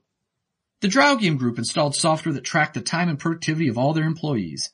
They discovered that their top 10% most productive employees didn't actually work any more hours than anybody else. In fact, they took more breaks. On average, this high productivity group worked for 52 minutes and then took a 17-minute long break. In the examples above, we see recommendations to sprint for 25 minutes, 52 minutes, or 90 minutes, all followed by breaks. The important point isn't the exact length of the sprint or the break. It's to figure out what pulse and pause cycle works best for you. Our cognitive capacity declines throughout the day. You must build in frequent mental breaks to recharge and maintain your productivity. In their own words, John Ramos, work in short bursts of productive work instead of long, unproductive sessions, in which 80% of the time is spent on Facebook. Strategies like the Pomodoro technique reduce distractions and increase productivity. John Ramos is a straight-A student at the University of Coimbra in Portugal and is a writer at thestudentpower.com. Ian Cleary, set a timer for everything you do. When you have a deadline, you're more productive. I use the Pomodoro technique. Ian Cleary is founder of Razor Social, an award-winning marketing technology blog. Christy Mims, I believe that I can get any task completed, even hated ones, in 25 minutes. Open tomato-timer.com. It's a free website. Hit start on a tomato, and then dive into whatever task I find myself procrastinating on. Christy Mims is the founder of the Forbes Top 100 website for careers, the Revolutionary Club. Energy starts with health. The biggest way to increase your overall energy levels is, of course, to take care of your health. You already know this, but keys to productivity include getting enough sleep, minimizing alcohol, minimizing caffeine, especially late in the day, eating more whole foods and fewer processed foods, maintaining a healthy weight, drinking a lot of water, exercising daily. A 20-minute power walk counts. In their own words, Mohammed Duji, for me, it's a daily workout during my lunch hour that keeps me sane. On most days, by 1 p.m., I've already put in about 7 hours of work. At that time, it's a no-brainer that I need to recharge and refresh so that I can handle the second half of my day with the same focus and energy as I did the first half. Mohammed Duji is the CEO of Tanzania-based Metal Group. Forbes has named Duji the youngest billionaire in Africa. J.T. O'Donnell, make intense exercise a daily habit. The more fit I feel, the clearer my head is, the better decisions I make, and the more success I seem to attract. J.T. O'Donnell is the CEO of Career HMO and Career Realism. Her work has been cited in the Wall Street Journal, USA Today, New York Times, the Boston Globe, and others. How does this apply if you're an entrepreneur? Could increasing energy and alertness, enabling you to achieve more in the same amount of time, help you to get more balance in your life? Executive, would increasing energy and alertness, enabling you to do more in the same amount of time, help you to get home for dinner with your family? Freelancer, would increasing energy and alertness help you to be more productive during sleepy afternoons? Student, would increasing energy and alertness reduce the number of your all-night cramming sessions? Stay-at-home parent, would increasing energy and alertness give you more patience with family members? Secret number 15. Productivity is about energy and focus, not time. How will you increase your energy tomorrow? Free bonus. Remember, to download all of your free bonuses, visit www.masteryourminutes.com. Chapter 16, the E3C system, putting it all together. How can you condense the 15 secrets of time and productivity into an easy-to-implement system? In their own words, Corbett Barr. I stay productive by developing and maintaining what I call a personal operating system, which is a set of processes, tools, and checkpoints that define how I get work done every day. The specifics of an operating system differ from person to person, but the important thing is that you have to have one.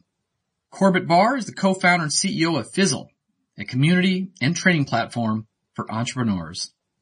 Remember, there's no one system that universally works for everyone. You don't need to incorporate all 15 secrets to see improvements in productivity. The most important thing is to learn from the habits shared by highly successful people and adopt them in a way that works for you and your situation. In order to help you to take immediate action, I've simplified the findings from all of the research into a simple system that I call E3C. The E stands for energy, and the three C's are capture, calendar, and concentrate. Energy. The first step, the most important part of my E3C system, is E for energy. You can't make more time, but you can increase your productivity. Increasing your energy and focus is the most important secret to achieving 10x productivity in the same amount of time. Highly successful people get enough sleep. Highly successful people eat energizing foods and exercise consistently. Highly successful people maintain morning rituals like meditating, journaling, hydrating, practicing yoga that establish a foundation of energy, clarity, and alertness for the entire day. Highly successful people pulse and pause throughout the day to maintain peak performance. Capture. The first C in my E3C system stands for capture. You must capture everything and anything into a notebook instead of trying to keep things in your head. In a best-case scenario, trying to remember to-dos, to calls, to buys leads to a higher cognitive load and unnecessary stress.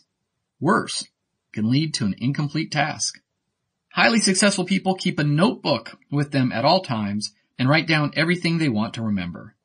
In addition to capturing to-do items, they also record notes from calls and meetings, new ideas, lessons learned, favorite quotes, and other things that might need to be referenced in the future. Think of your notebook as your external brain. The more you put into it, the less filled your biological brain will be. I believe paper-based notebooks like Moleskine or similar designs work best. You can always scan your written notes into Evernote later, or even better, have your admin or virtual assistant do it for you.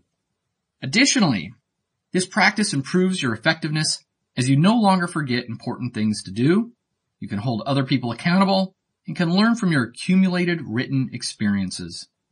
If you're writing things down that you need to do, remember, as quickly as possible, you'll want to schedule it as an appointment on your calendar. The second C in my E3C system stands for calendar.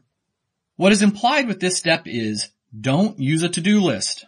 If you want to do something, immediately schedule it on your calendar.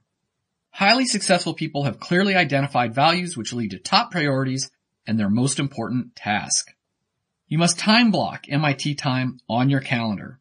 Time for other activities that support your top values, for example, health, relationships, giving back, should also get blocked on your calendar on a recurring basis. Highly successful people theme days on their calendar too. At work, Monday might be the day for one-on-one meetings or for a weekly team huddle. Wednesday might be themed as no meetings or afternoon office hours. At home, Sundays might be the day for grocery shopping, laundry, and cooking a full week's worth of healthy meals. Highly successful people protect their calendar, knowing and feeling the reality that nothing is more important than time. They say no to anything and everyone who does not align with their priorities and are especially wary of distant elephants. They do something only if they aren't able to drop it, delegate it, or redesign it. They spend time on the 20% of things that contribute 80% of the value, and they drop the rest. Concentrate. The third C in my 3C system stands for concentrate. Highly successful people proactively work from their calendar. They don't react to stimuli like incoming emails, social media messages, or got-a-minute meetings. Highly successful people don't multitask. They concentrate on one task at a time. Highly successful people concentrate on their MIT and other priorities during times of peak energy, typically in the morning. Highly successful people pulse and pause to maintain concentration and productivity throughout the day. Most take 5-minute breaks every 30 to 60 minutes. in their own words. Mike Cannon Brooks. Do one thing at once. Stop multitasking. Mike Cannon Brooks is the co-founder of Atlassian, an Australian software company. Elizabeth Poblet. The basic principle of time management is as follows. Do one thing, and one thing only, until it is finished, then move on. This means put your phone away so texting, Snapchat, Twitter, and Instagram aren't distracting you while doing your homework. Elizabeth Poblet is a straight A student who attends Xavier College Preparatory. Mitch Joel. Your mobile device? Turn off all notifications. Only look when you have time or when you've scheduled time to deal with it. Granted, I have a unique tone for my wife, but that's about it. Don't let technology control you. You control your technology. Mitch Joel is president of Miriam, a global digital marketing agency. He's the author of 6 Pixels of Separation and Control-Alt-Delete. The time is always now. I don't collect art, but when I accidentally stumbled on a mixed media painting by artist Peter Tunney, I had to buy it at any cost. Its simple message, the time is always now. Be mindful. Live with intention. Remember, there are only 1,440 minutes in a day. Want more training on the E3C system? There is free online training. I personally recorded a series of video training modules that you can access free as a reader of this book. Just visit www.masteryourminutes.com. Chapter 17.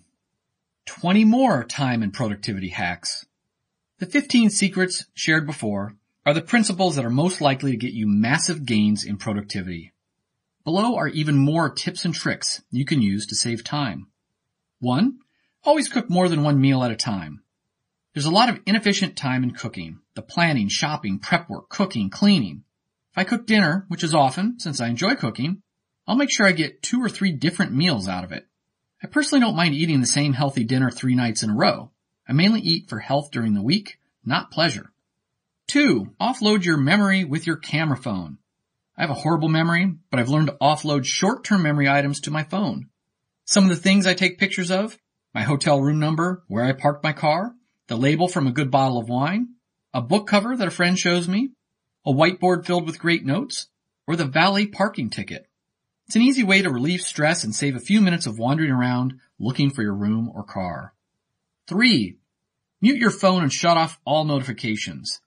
Working distraction-free has already been a theme throughout this book, but it's absolutely crazy to let your computer, phone, or other devices shout at you with notifications. My phone is on silent at all times unless my kids are out at night and I want to make sure I can respond in an emergency. There's no need to be notified every time someone DMs you on Twitter, PMs you on Facebook, or emails you. 4. Drink a healthy protein shake for breakfast. Right now, you're probably skipping breakfast to save time, or you're stopping at a Starbucks or Dunkin' Donuts to grab coffee and a donut. Both are bad ideas. Remember, it's about productivity, not time.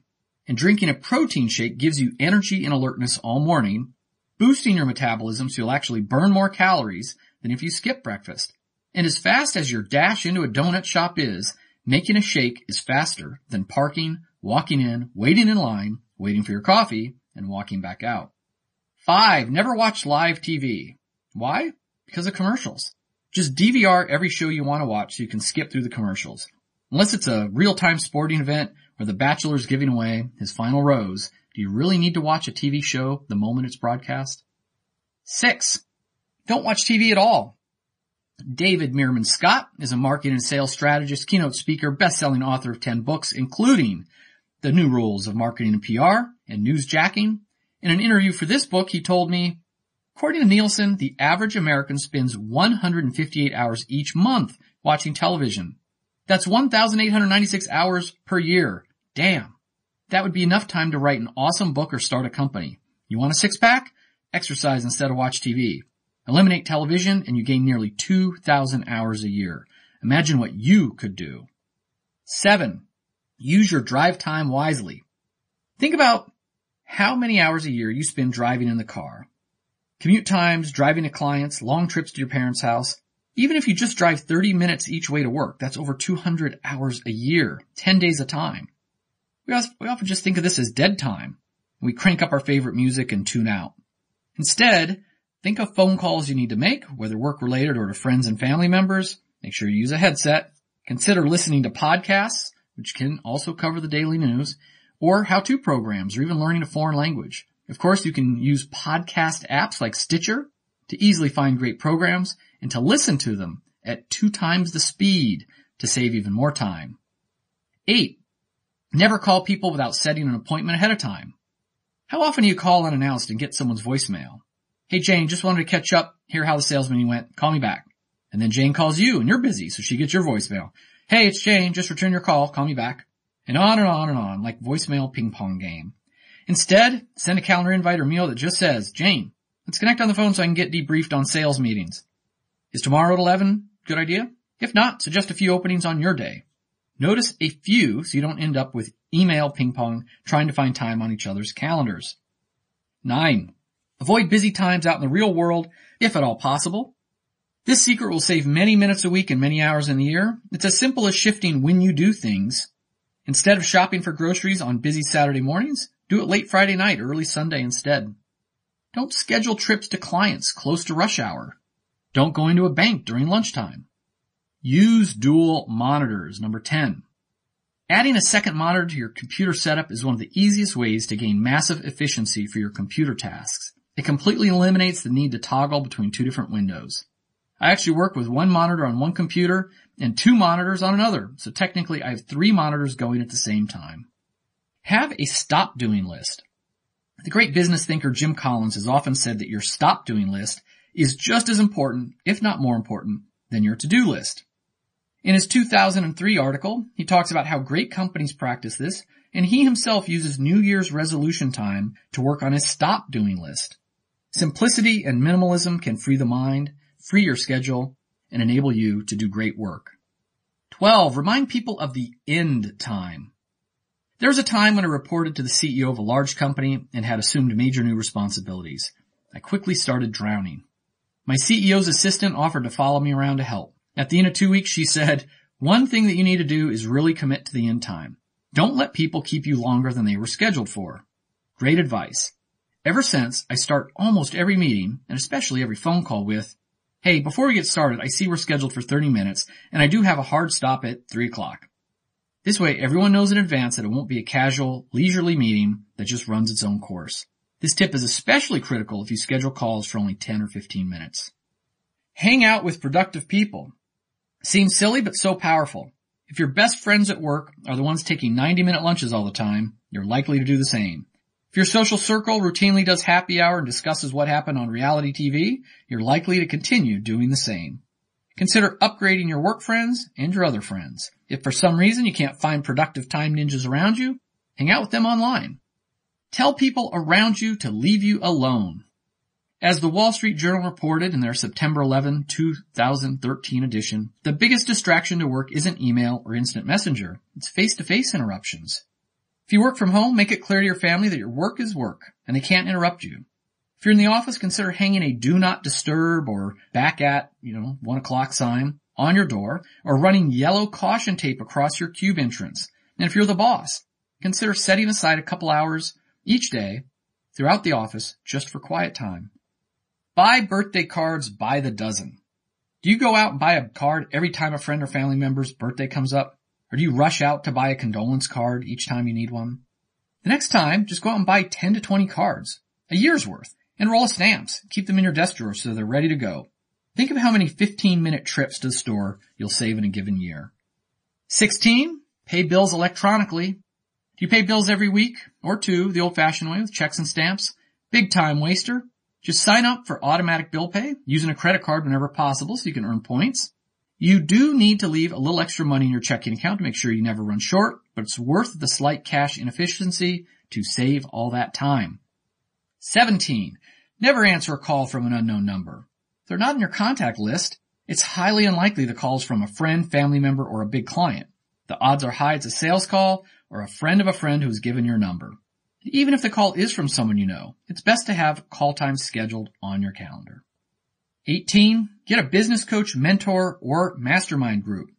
This may sound unusual as time management advice, but connecting with someone who's already walked the path you're on can save you a lot of time, not to mention money and frustration. 19. Release your content through multiple channels. Joe Polizzi, author of Epic Content Marketing, offers this advice. Plan your content creation in advance. Most people think in content tactics like publishing a blog or publishing a Facebook post. It's best to think in stories and how many ways you can tell that story. An article, a blog, a book, a webinar, multiple social media posts, an ebook, a podcast, and more. The time savings are immense if only you plan in advance. Number 20. Know that done is better than perfect. Software developers will often say shipped is better than perfect, and the release of software version 1.0 is quickly followed by version 1.1, 1.2, and on to fix the bugs inevitably contained in the initial release. As a writer, it's too easy to keep working on my book. New material, new ideas, better ways of phrasing things, but published imperfectly is of more value to the world than never published at all. In their own words, Grant Cardone. I don't add time to activities. Hell, I wear a different watch each day, and I don't even take the time to set them. I get as much done as I can, as quickly as I can, waste no time on the little things, and if I mess up, I'll go back and clean it up. Grant Cardone is a New York Times bestselling author, sales expert, and founder of 4 companies. This has been 15 Secrets Successful People Know About Time Management, written by Kevin Kruse, narrated by Kevin Kruse. Copyright 2015 by The Kruse Group. Production copyright 2015 by Kevin Kruse. Audible hopes you have enjoyed this program.